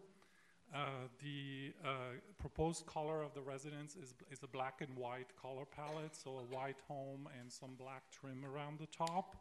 Um, the, it's, it's unclear whether black and white is a part of the earth colors that are required in Moapa Valley. Now, I, on one of the previous items, I understood that this is not an issue anymore under the new Title 30. So do we need to talk about this further, or yes? Okay, so uh, we, um, the, the, uh, I think the staff recommendation on this was also denial. They said that there were no other black and white homes on the street. Uh, during our town board in Moapa Valley, the town board members actually pointed out several black and white homes on the street. And we did have uh, one person, one neighbor from the, like a neighbor that came uh, to support this because her own house was black and white and it's right across from this house. So we believe this should not be an issue and this was approved by the Moapa Valley Town Board. The third item is to um, not have detached sidewalks and, and full offsites which is pretty typical in this area because we don't have those anywhere uh, near this property or anywhere on that street. Uh, and this was also approved by the Moapa Valley Town Board. And so those are the three items that we are requesting a waiver on. Very good. Does that conclude your presentation? Uh, yes, I might add that this property, we had to do a drainage study, uh, as we do have to do often in this area, and this is a pretty big burden on the homeowners because it delays the uh, permitting process by four or five months. And if we were to have to move the house somewhere else, we probably have to amend this drainage study, which puts us in like many more months of reapproving that, and eventually the homeowners lose patience and don't want to move to our area anymore. Very good. Um, that concludes your comments. We will open the public hearing. Uh, if there's anybody that would like to speak to items uh, or item 23, um, now would be the time to do so. Feel free to come on down to the podium. Seeing no one, we will close the public comment period. or public hearing, pardon me, and turn it over to the board. Commissioner or Vice Chair Kilarski? See your mic is on. Yes, thank you, Mr. Chair. Um, on the surface, I don't have a problem with it, the black and the white. I don't have a problem with um, the the color. Um, and just so you know, the only reason why you needed to do it, we have to approve it, is because it got processed under the old Title 30. So even though no longer exists, um, anything that you bring in now, you don't have to worry about it. Um, the only thing question I have is this is going to face Palo Verde. Correct, yes. So Palo Verde is a right-of-way. It's currently not developed. It's, it's dirt. I believe it's used for access for one or two other homes on the other side. And it is facing uh, Palo Verde, and it, the parcel was assigned a Palo Verde address. Okay, and, and I'm just asking this because I'm trying to look down the road a little bit. The parcel, lot number two, the parcel to the east of, of this one, that one is going to have, is there a, does St. Joseph go through? Or what It's- goes through? Because It's, it's I, I don't see anything there, and I don't want that to get landlocked unless it's going to come off of Cottonwood. Yes, and I don't think that parcel has an address yet because there wasn't a permit application filed for it. It's very, I mean, I'm, I don't, I'm not in front of the GIS, but it's very possible that there is no address assigned to that yet. The staff usually assigns the address once they receive an application, depending how the house is turned. Uh, But it's going to have to be turned facing Cottonwood because I don't see any type of access to the east. The St. Joseph is probably a right of way that is there. It's just not developed. And a lot of the streets in our area are like that, where it's a Okay. right of way and it's dirt and people use it to access Just, the just keep, keep in mind that you're gonna, you want lot two to have access somewhere, okay? And I can, I can support the, uh, the application as submitted. Okay.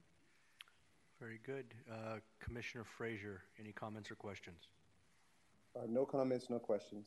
Very good. Commissioner Lee? No comments or questions. Very good. Seeing no one else on the board, I will turn this over to Commissioner Stone, whose district this is. Uh, Thank you, Mr. Chairman. Um, Let me ask staff, the applicant, uh, he mentioned something about drainage study waiver. That's not part of this application, is that correct? Uh, the drainage study is, waiver is not part of his application, but he is conditioned to a drainage study because he's in the FEMA flood zone. Right, I mean, right. Uh, What I'm saying is drainage study is not part of our decision tonight here. It's just a condition of approval. Uh, We agree. Yeah. Uh, Okay. May, may I say that the drainage study is already approved? That's already done. Good. Yeah, it, so that's not an issue. Good. All right. Uh, Let me make a motion to approve item 23, uh, WS dash 23 dash 0792 with staff if approved conditions. Very good. There's a motion on the floor. Please cast your vote. Commissioner Frasier, yes. Commissioner Lee, yes. Very good. And that motion passes unanimously. Thank you. Thank you. Have a good evening. Thank you. Uh, Next This will be final action unless appealed.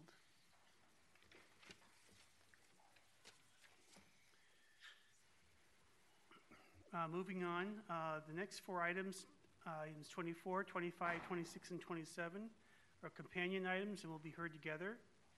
First one is um, item 24, PA 23 00, I'm sorry, 70037, a holdover plan amendment to redesignate the existing land use categories from Ranch Estate neighborhood up to two dwelling units per acre, neighborhood commercial and corridor mixed use to mid-intensity suburban neighborhood up to eight units per acre on 14 acres, generally located on the northeast corner of Durango Drive and Agate Avenue within Enterprise.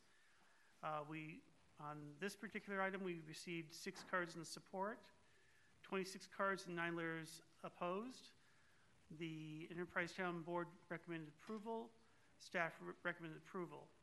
Item 25, ZC 230729, a holdover zone change to reclassify 14 acres from RE Rural Estates Residential Zone to an RE and an RE Rural Estates Residential RNP one zone to an R2 Medium Density Resi- Residential Zone. Waivers of development standards for the following.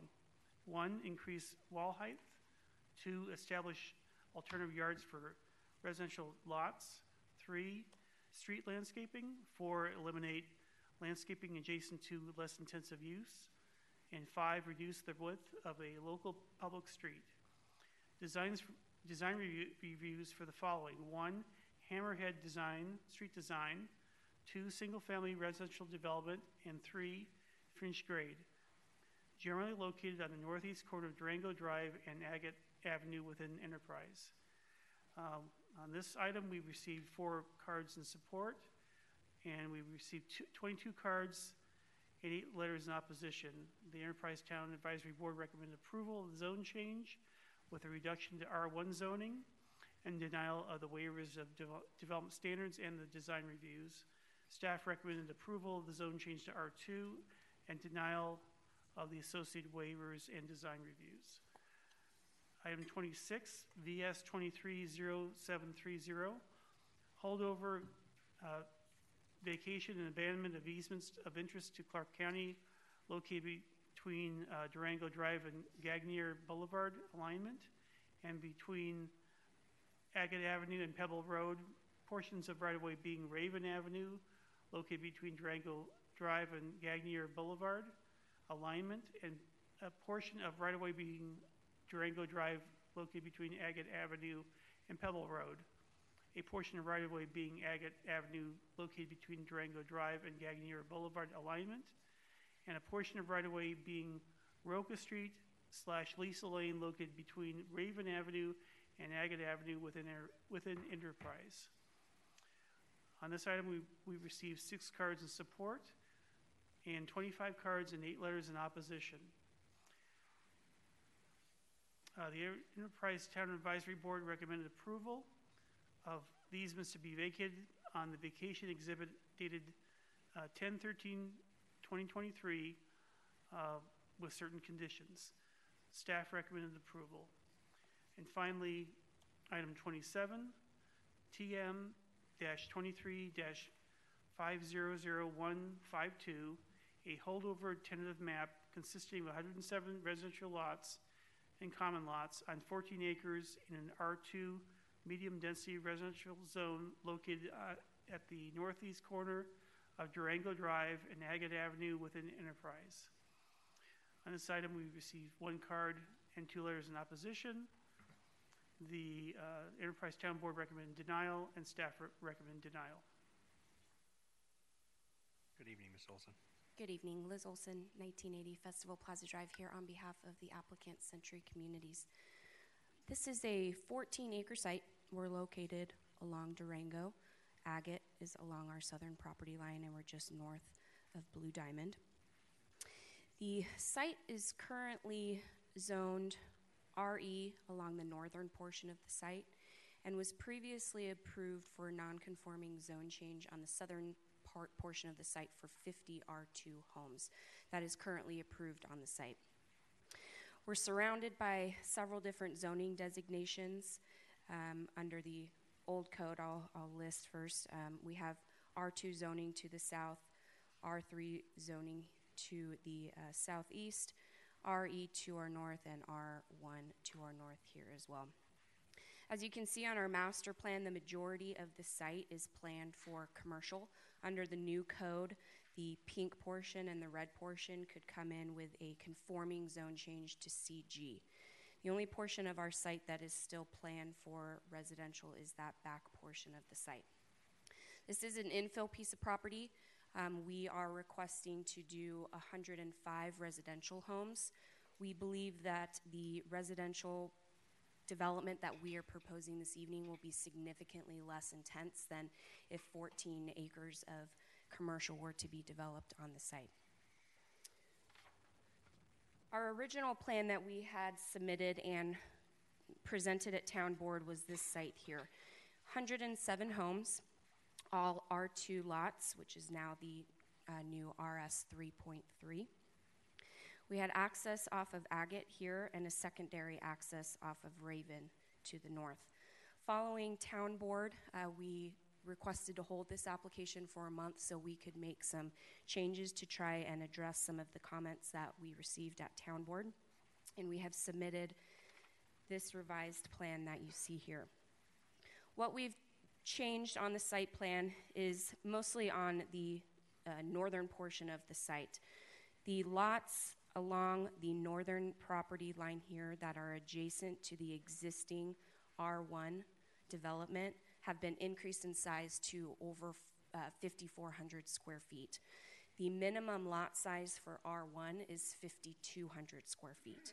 So essentially, what we're doing is providing a transition from the R1 that uh, the wall is in between. We will also be building our own, own redundant wall. I just like to make that clear. We're not sharing the existing wall here.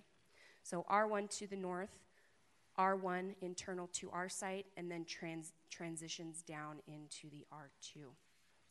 All of the homes that we increase the lot sizes on will also be single story, so we can agree to a condition to provide single story on those homes.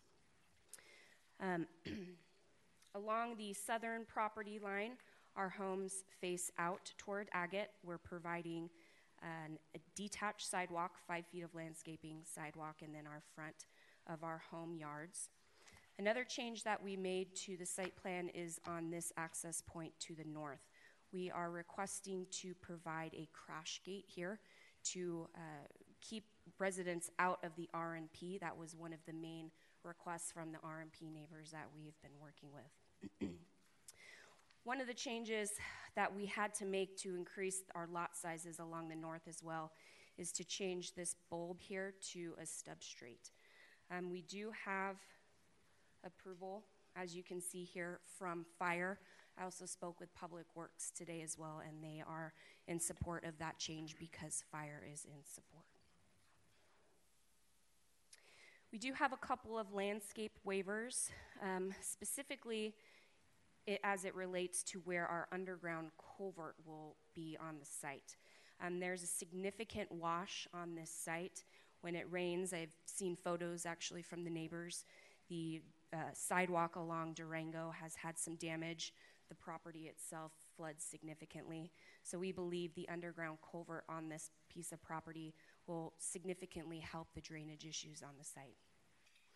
Um, because of that drainage culvert that we're going to be putting in, we're requesting to not put landscaping along this portion of Durango here, as well as along this eastern portion of the site.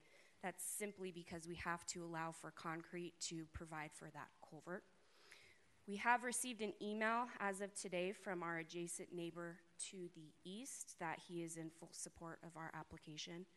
We also received an email of support from Richard Gallegos, who lives in the northern uh, RNP development and has been working with several of his neighbors, and they are also in support of the changes here that we've made.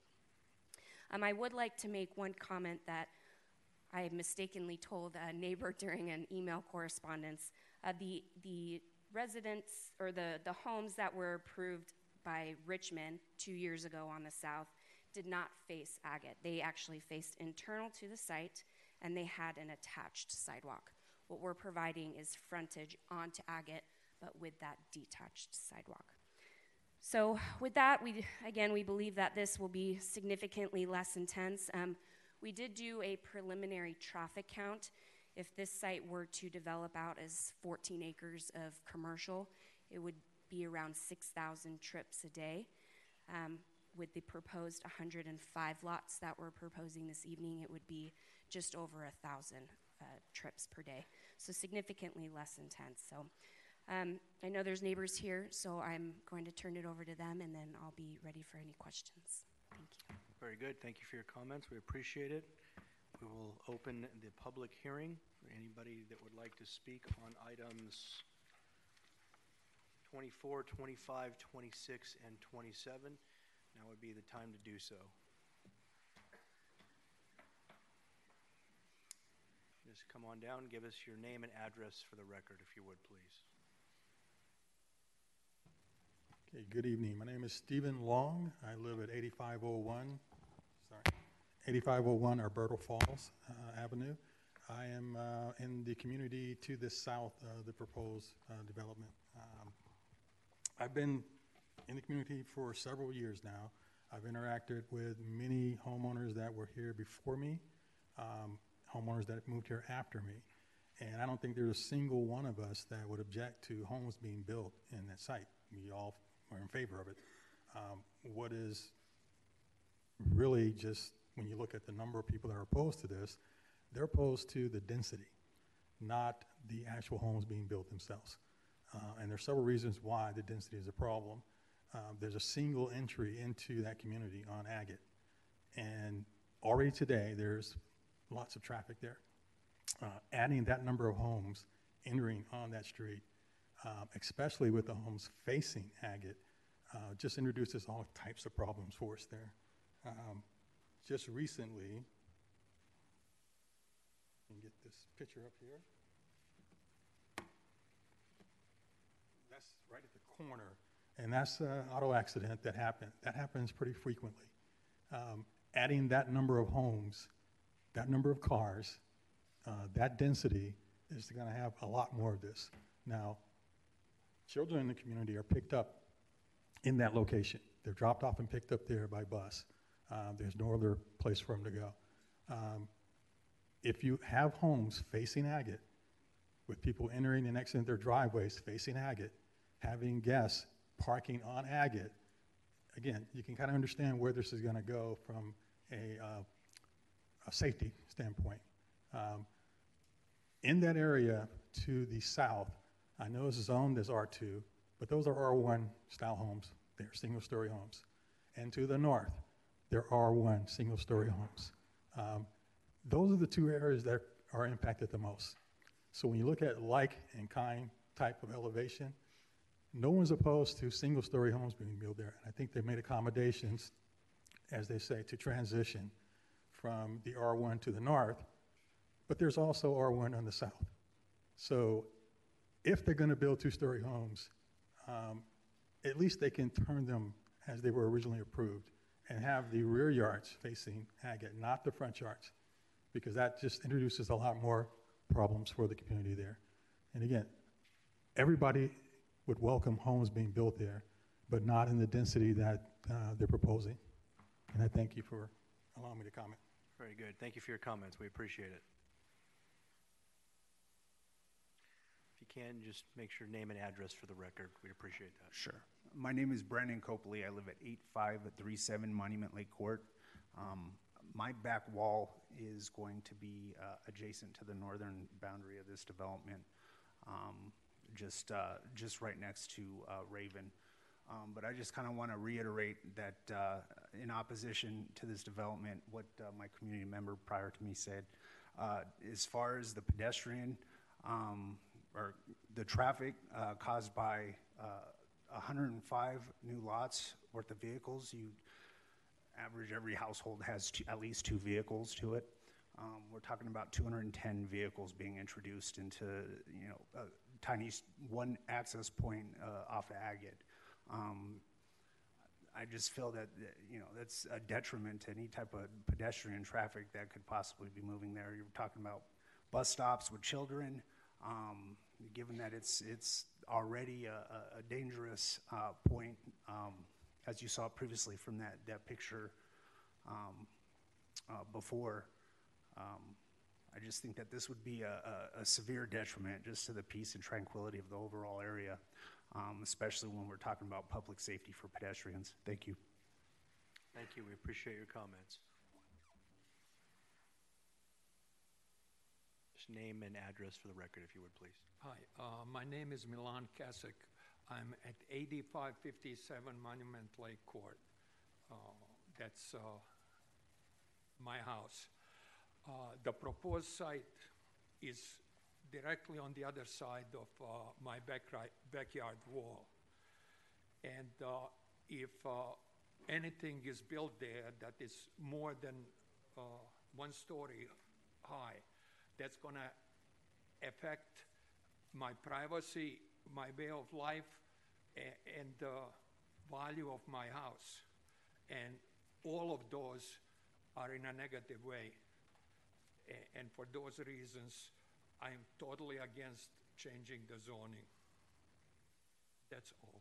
Very good. Thank you for your comments and your time. Yeah.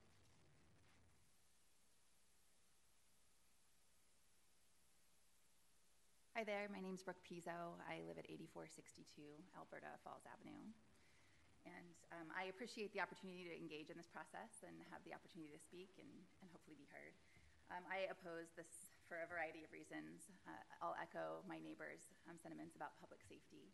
Uh, as proposed, this development would, would add uh, a significant amount of traffic. It's easy to sit up here um, with a polished presentation and dismiss concerns of the actual people who live right there in the community.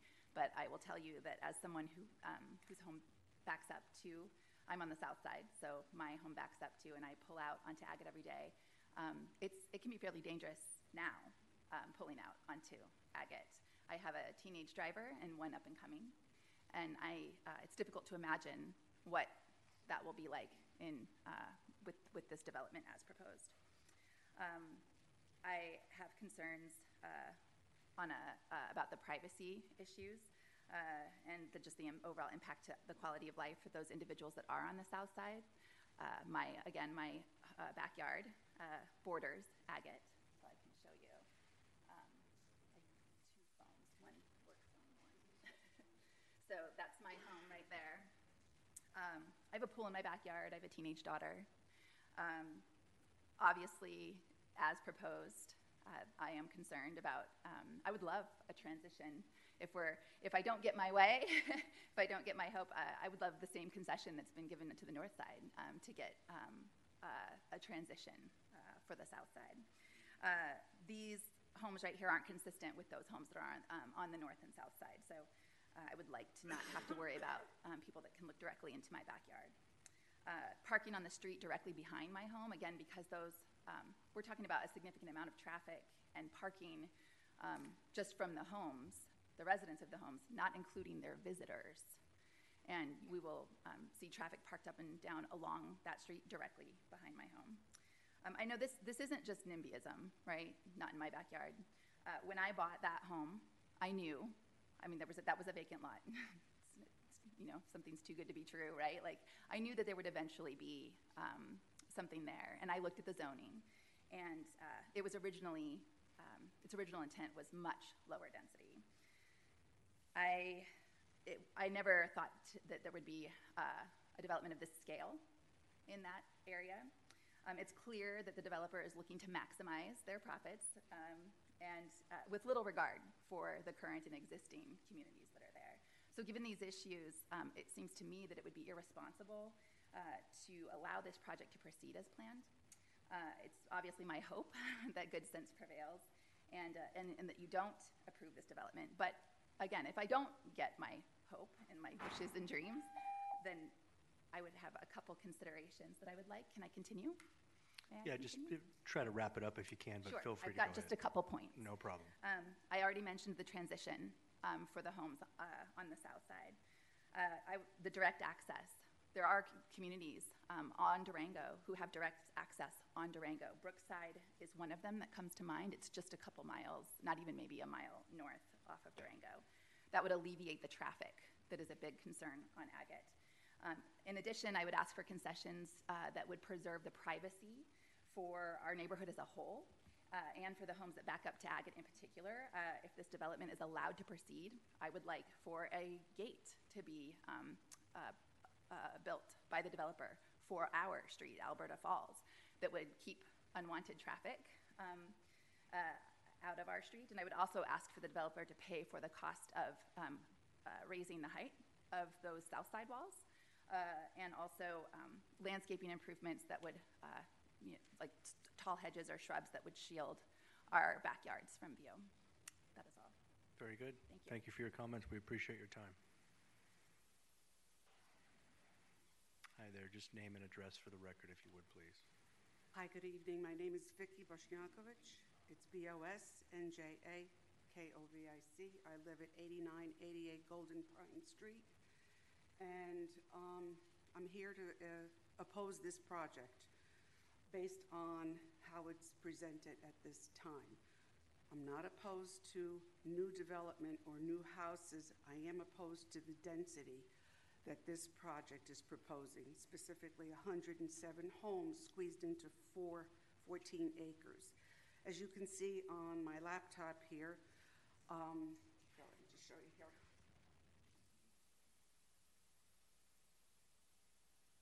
I live right here, and this is part of Durango Trail. All of these homes in here are four homes to an acre. The homes behind my home are a part of Durango Ranch. Those homes are on half acre sites, uh, one third to a half acre site, and beyond that point, we've got homes on half acres. The homes on Agate also belong to Durango Trail. They are part of this community here. So this, this community and this community is part of Durango Trail. Durango Trail was built by Pardee in 2013. They have four locations. These two areas are two. And there are 24 homes here. They too are four homes per acre. What we would like is to see less density in this area. So it can be consistent with all of the other homes next to us and behind us. We understand that the homes across the street of Durango, they're mid-density. Those homes are anywhere from three to eight acres per home. However, that's on this side of the street, and the homes here are not in the RNP, whereas our homes, we have the RNP, as you could see on this photograph. I also have another concern, and that's specifically right by my house, okay? The developer has indicated they wish to take part of Raven, just let me see. Yeah. Raven Avenue and Golden Pine Street are perpendicular to one another. My house is here to the right. This is Golden Pine. This here, where the sidewalk is, is Raven, and we own part of this land under Durango Trails. This is our crash gate for emergencies. Now, it's my understanding that the, this is my wall here. I'm right at the cul-de-sac. This is the cul-de-sac. This is Mr. Copley's home, and this is the lot right here. The developer wishes to go into the cul-de-sac quite a bit. The street is only 31 feet wide, and they wish to remove half of this street and put their houses and their crash gate here. However, as you could see, our crash gate is here. I'd like to know how is it that emergency vehicles are going to enter that area if part of that street is taken away from us? That's public property right now. They have an easement. I know they own part of this street, but right now there's a public right of way all the way at the cul-de-sac. And this is what I'm opposed to. The houses as planned on, on their planning is going to remove this cul-de-sac. And they want to put a sidewalk here. And by elevating it and putting a sidewalk here, the other half of the problem is the rainfall. My street acts as a guide for all of the water that washes out from the uh, upper part of Pebble. It goes down into Golden Pine and it goes right out into here and into the desert. That's the cul-de-sac that we're talking about. They want to take half of this cul-de-sac, build out their homes and their crash gate here, and leave us with just a little bit here and 15 feet of roadway so an emergency vehicle can come here. I'd like to ask the board and the commission, how is that possible? I'm very concerned about that. And I ask that you really consider all of the comments that our previous homeowners have made. Thank you. Very good. Thank you. We appreciate your comments. Anyone else before we close the public comment period? Come on down and just give us your name and address for the record. Stephen Kalzadigan, 8415 Raven Avenue. I'm the largest parcel to the northeast of this area. Um, I am in support of it. Um, I do like that they have listened to the community, community about the crash gates. and separating the Raven uh, lowest density with their density. Um, I do think that this property will not be able to be developed if it doesn't have a, a larger developer behind it. And uh, currently, we do have transients that go through the wash quite often, and I think this will buffer us uh, from having them accessing the wash and living in the in the drains over there. Uh, there is drug use that happens that I've personally seen. I've had uh, people try to break into my home, and I believe this could potentially help mitigate people living underneath that area. Very good. Thank you for your time. We appreciate your comments.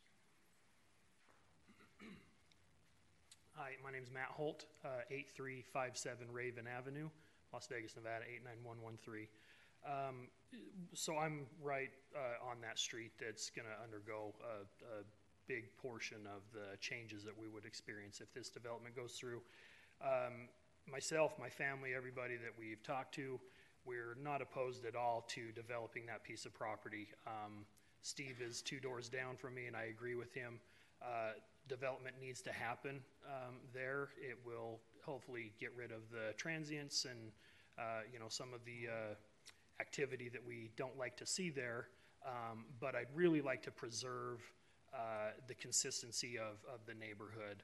Um, you know, when I first moved to Vegas 13 years ago, um, I promised my wife that we would move to that area, and when I finally had uh, the means to do so, uh, it was it was like a dream come true to move into our dream home there, and um, we just we, would like to preserve um, the consistency of that neighborhood uh, with less uh, density homes um, is is what we'd like to see. Um, I'm all for development. I'm all for growth.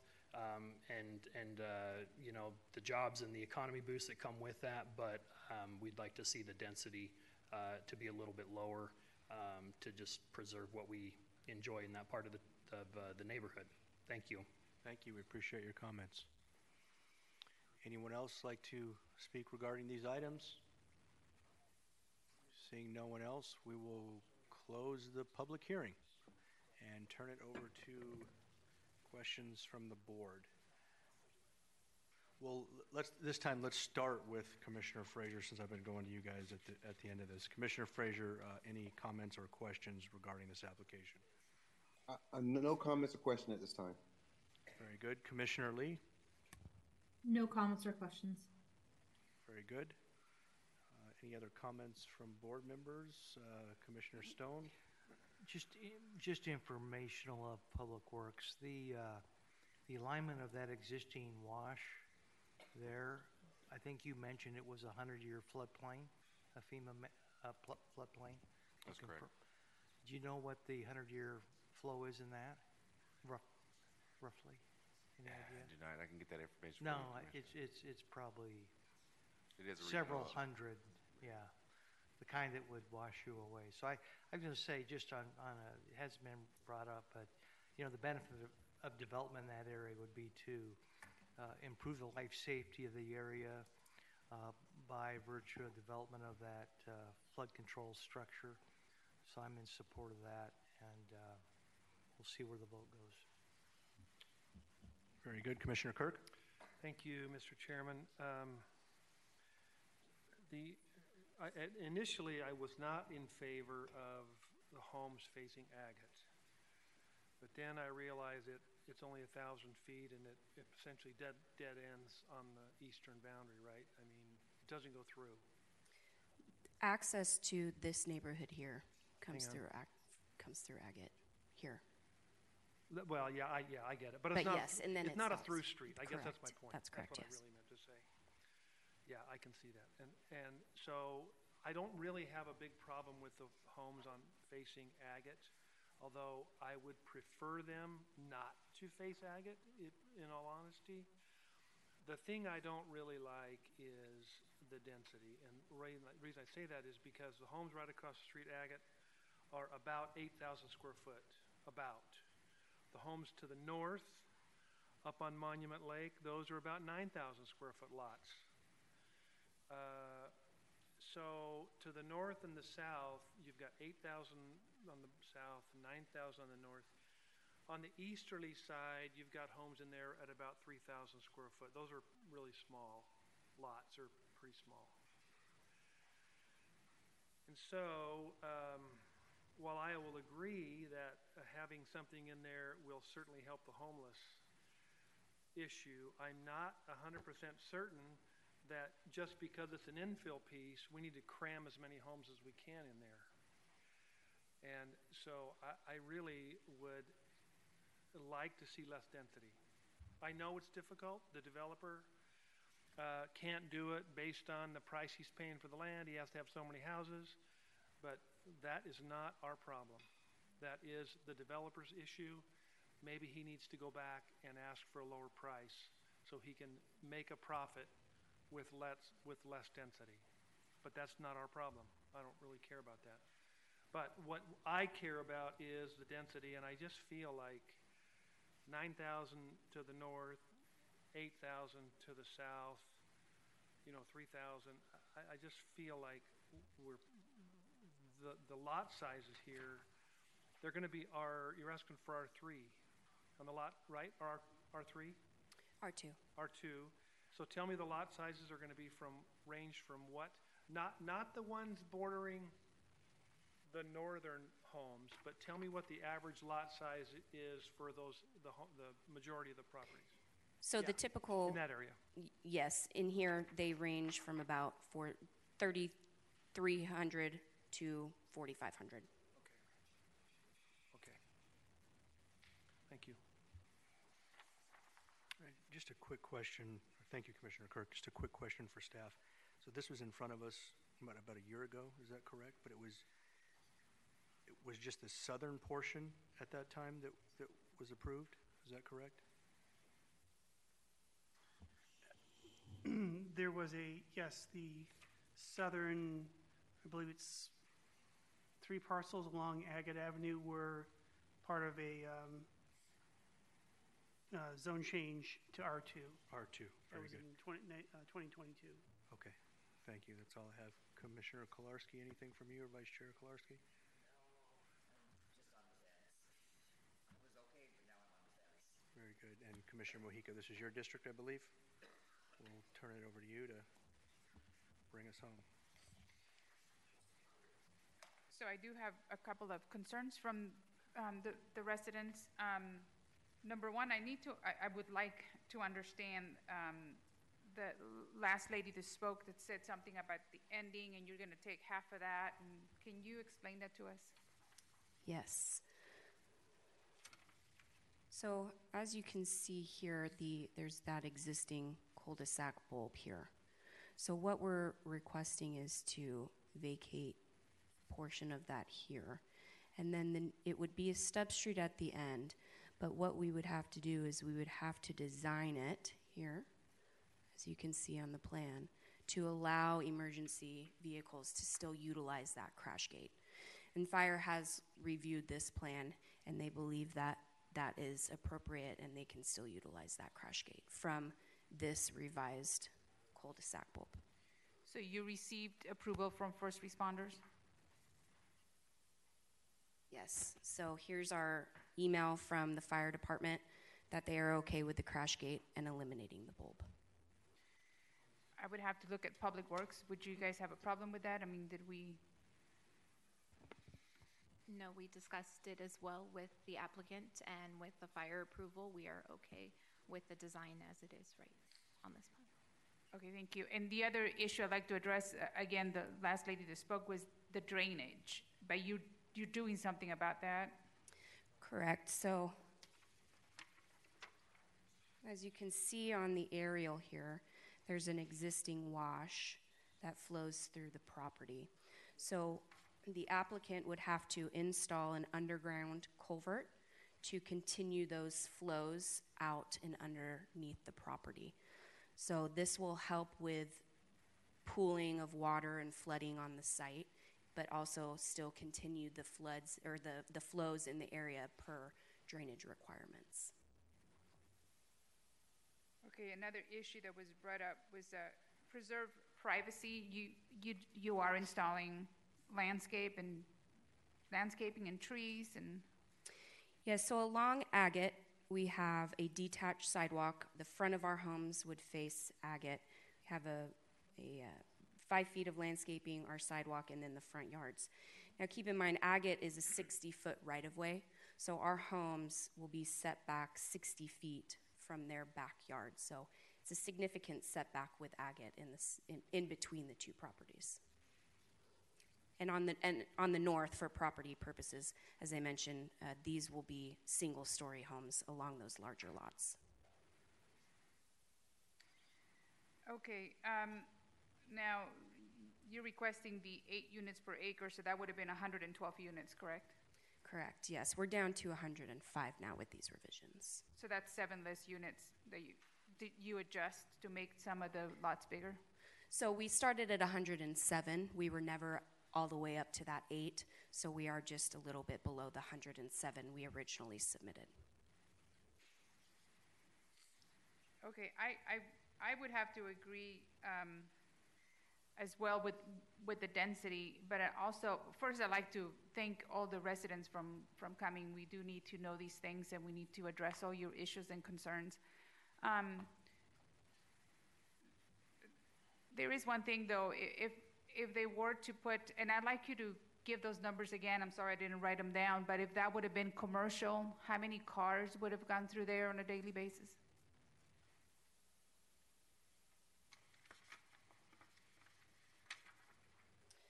So this was our preliminary study here. A retail development at 14 acres could potentially bring 67, 66 trips per day. At 107, this was done before we reduced it to 105. It's hun- just over a thousand, so s- about six times more for commercial.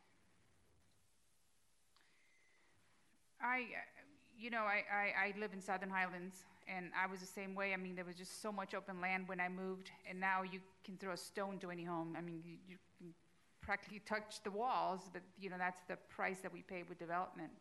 Um, I, I, my question is, and this might be a, little bit naive of me, but um, if we move forward with this and we approve it, is there any way that you could meet with some of these residents and, and perhaps there's some ways that you can address some of their concerns and We're happy to meet with them again, um, and my client would be happy to come along with me, absolutely. Before the Board of County Commissioners hearing, yes, we can do that.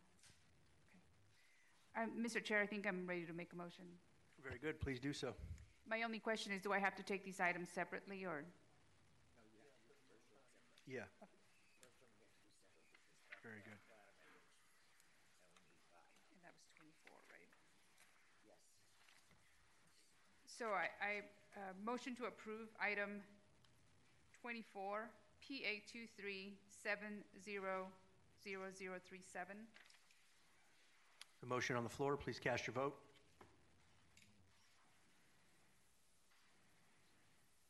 Commissioner Lee, yes. Commissioner Frasier, yes. And that motion passes unanimously. Next motion.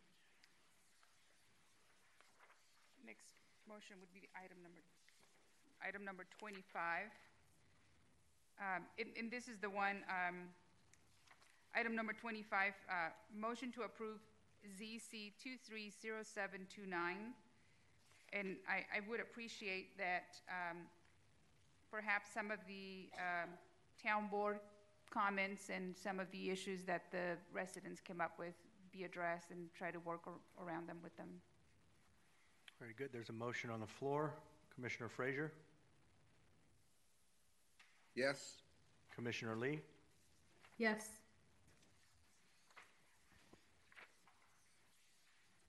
Item number twenty-six, I think we're still waiting on, Oh, there we I go, we got our last vote cast. oh, Okay. I think we've Mr. got Chair, everything. I think um, tw- um, 25, 26, and 27 can be in one vote. Would, would you like to amend that to do all three? I would like to amend my vote to include all three items, 25, 26, and twenty-seven. Very good, there's a vote on the floor. If- Commissioner Kirk, you have any comments? Yeah, I was gonna say, I'm gonna vote no on the zone change. I'm okay with the vacations, but, uh, you can leave my vote like it is on all three items. I'll vote no on them. You sure on that? Yeah. Okay, very good. So we have a motion on the floor. Please cast your vote.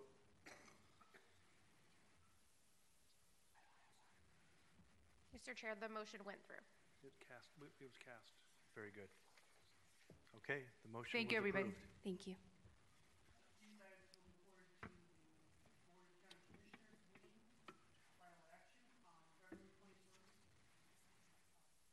Don't have the mic on.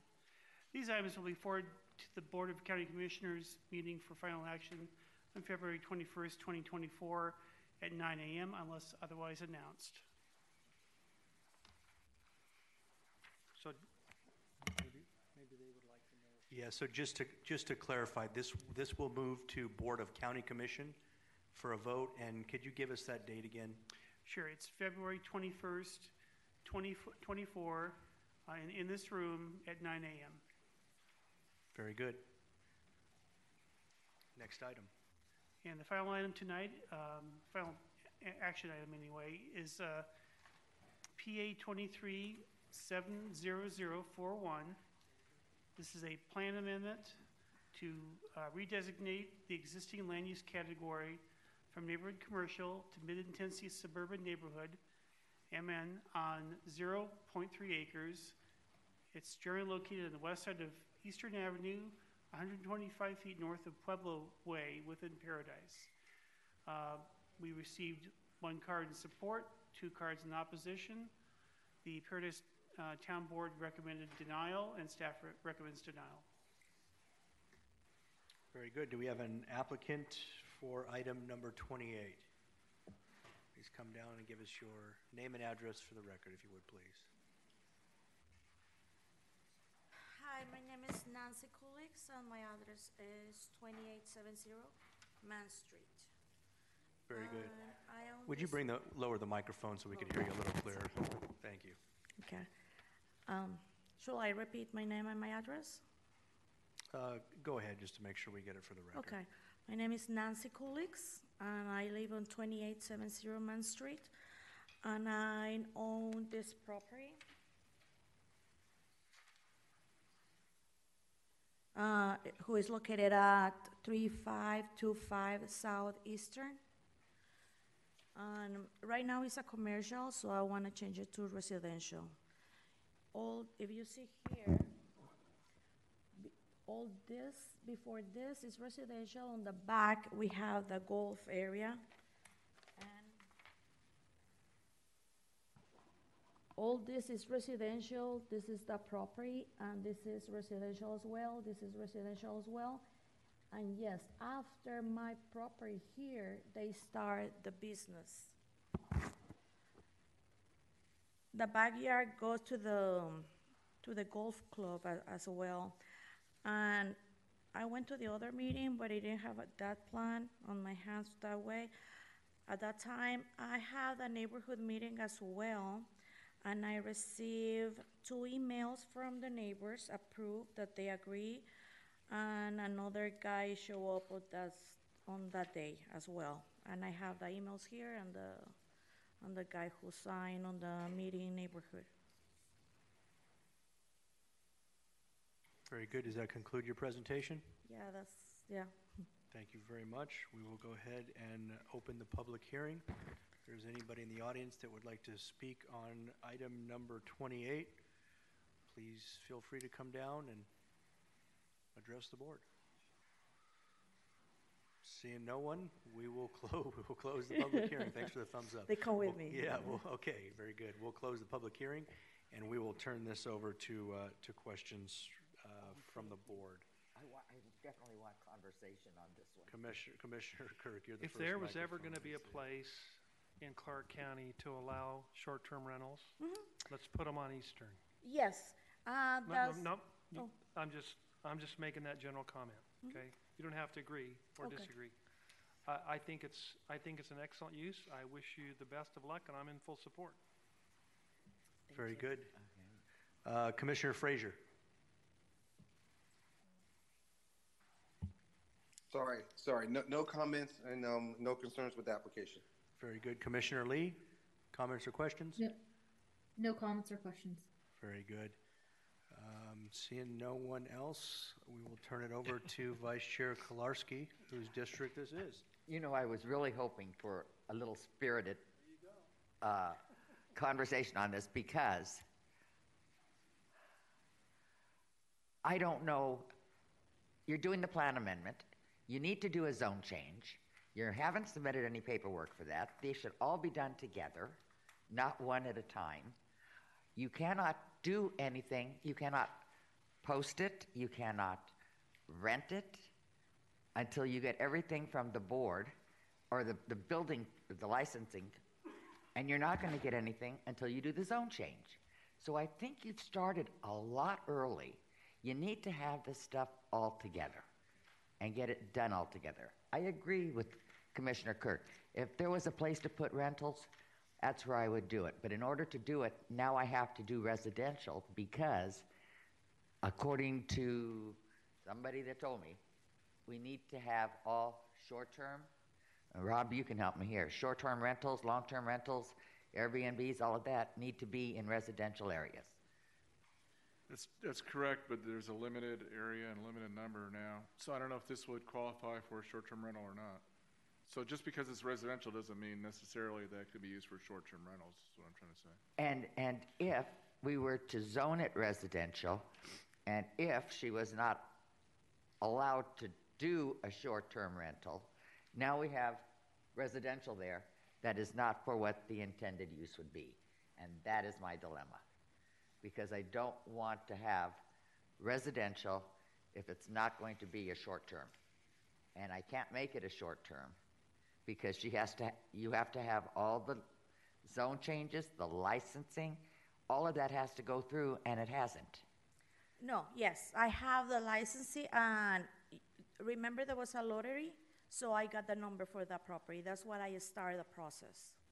But I have, I, I've been doing this since uh, last year, so. Yeah, I know, I know you had a neighborhood meeting and I think it was July of last And year. And with the commission as well, and I have the, I got the lottery number, so I got the number, lo- number as well. But, but none of, none of the paperwork has been submitted to licensing. At I- least that's my understanding.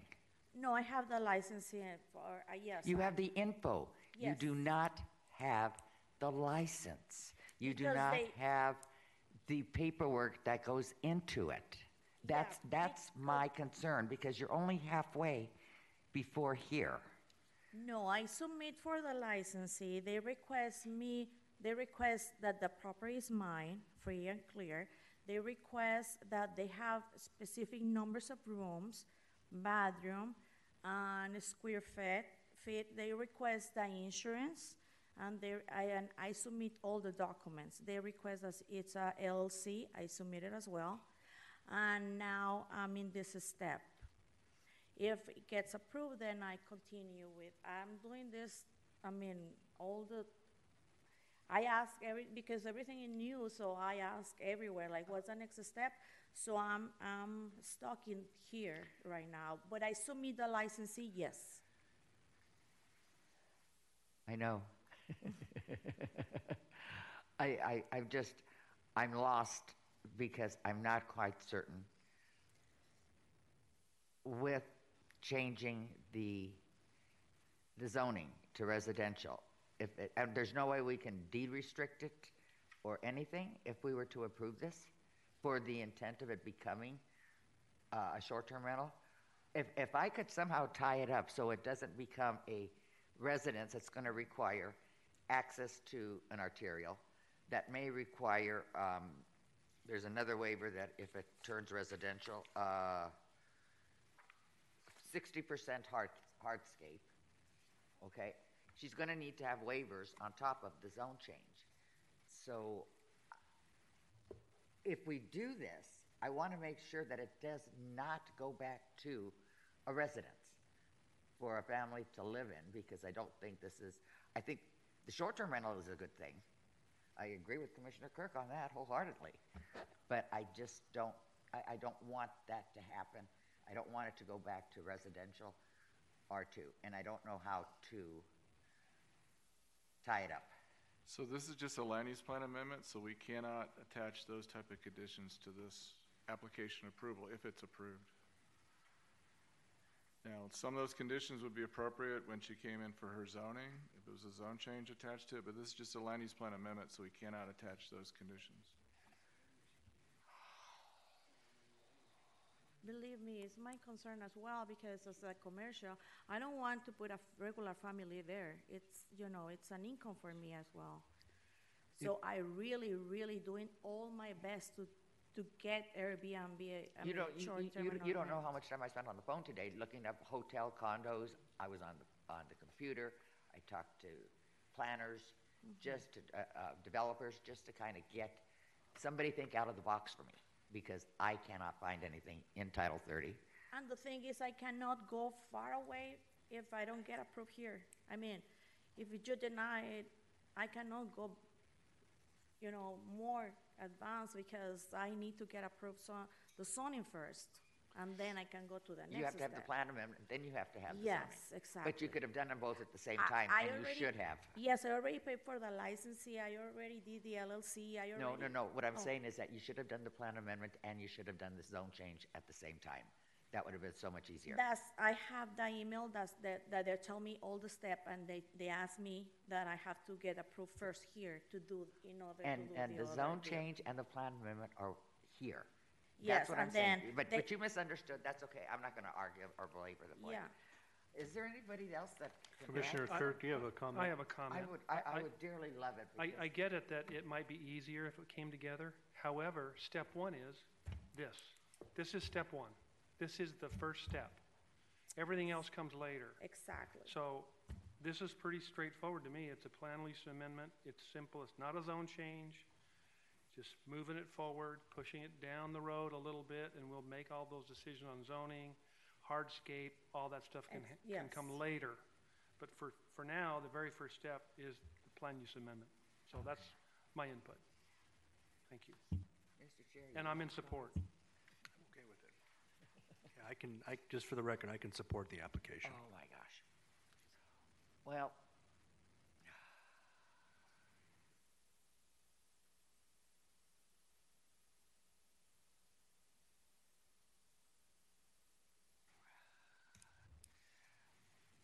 I, I'm really having trouble with, this is one that I've, I've struggled on since I saw you last Tuesday. Okay, I've, I've just, I've struggled with this one. And I get where, where everybody's okay with it. I just think you've got CP and everything all the way to the north of this property and south of Pueblo Way, and you have that house and the house next to you that, that are residential. Or you have the house next south of you that's residential.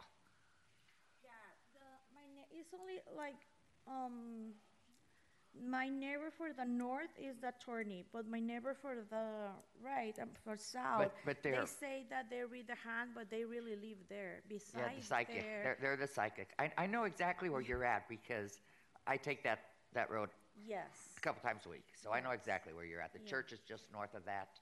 Yeah, Mariana's Market just north of that, so That's I know exactly where you're Yeah. at. Uh, you know, oh my gosh, this is against my better judgment. It really, really is, and I will probably regret it. But I'm going to move to approve, and let me mm. tell you, I'm going to come down hard when you come back, and you need to come back, and you need to come back fast. yes. Do not delay. You've been delaying this this thing with the commercial and everything for almost seven years now. You started Yes. with design reviews in 17, and in 2000 it got converted. So for 20 plus years, you've been working with this property, or somebody's been working with this property, but I know you have been for the last couple of years. So you've really got to not let it linger. Do something with it and get it done right, okay? Okay, So with that in mind, thank you. Yeah, I can do that, and I will. Thank you. Uh, I'm going to move to approve PA 23-700041 with, can I put a, a, a time limit on this? No, it's gonna go up to the board anyway, but no, a time limit for what to come in for the zone change? We can't really attach conditions to land use plan amendments. Okay, so I can't, I can't attach something that says that she needs to start having her paperwork in within the year? No. Okay. You got away with that. No, really, I- I mean, I need that income, So believe me, I'm gonna move fast. Okay, so that's my motion. There's a motion on the floor. Please cast your vote. Commissioner Frasier, yes. Commissioner Lee, yes.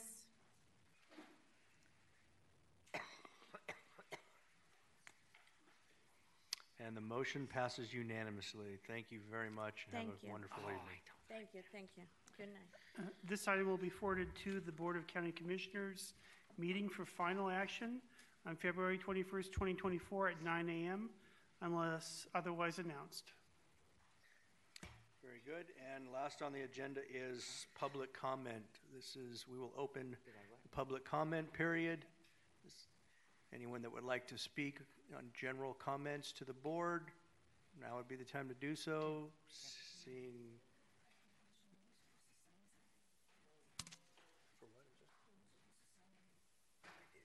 We will go ahead and close the public comment and bring the meeting to a close. Thank you.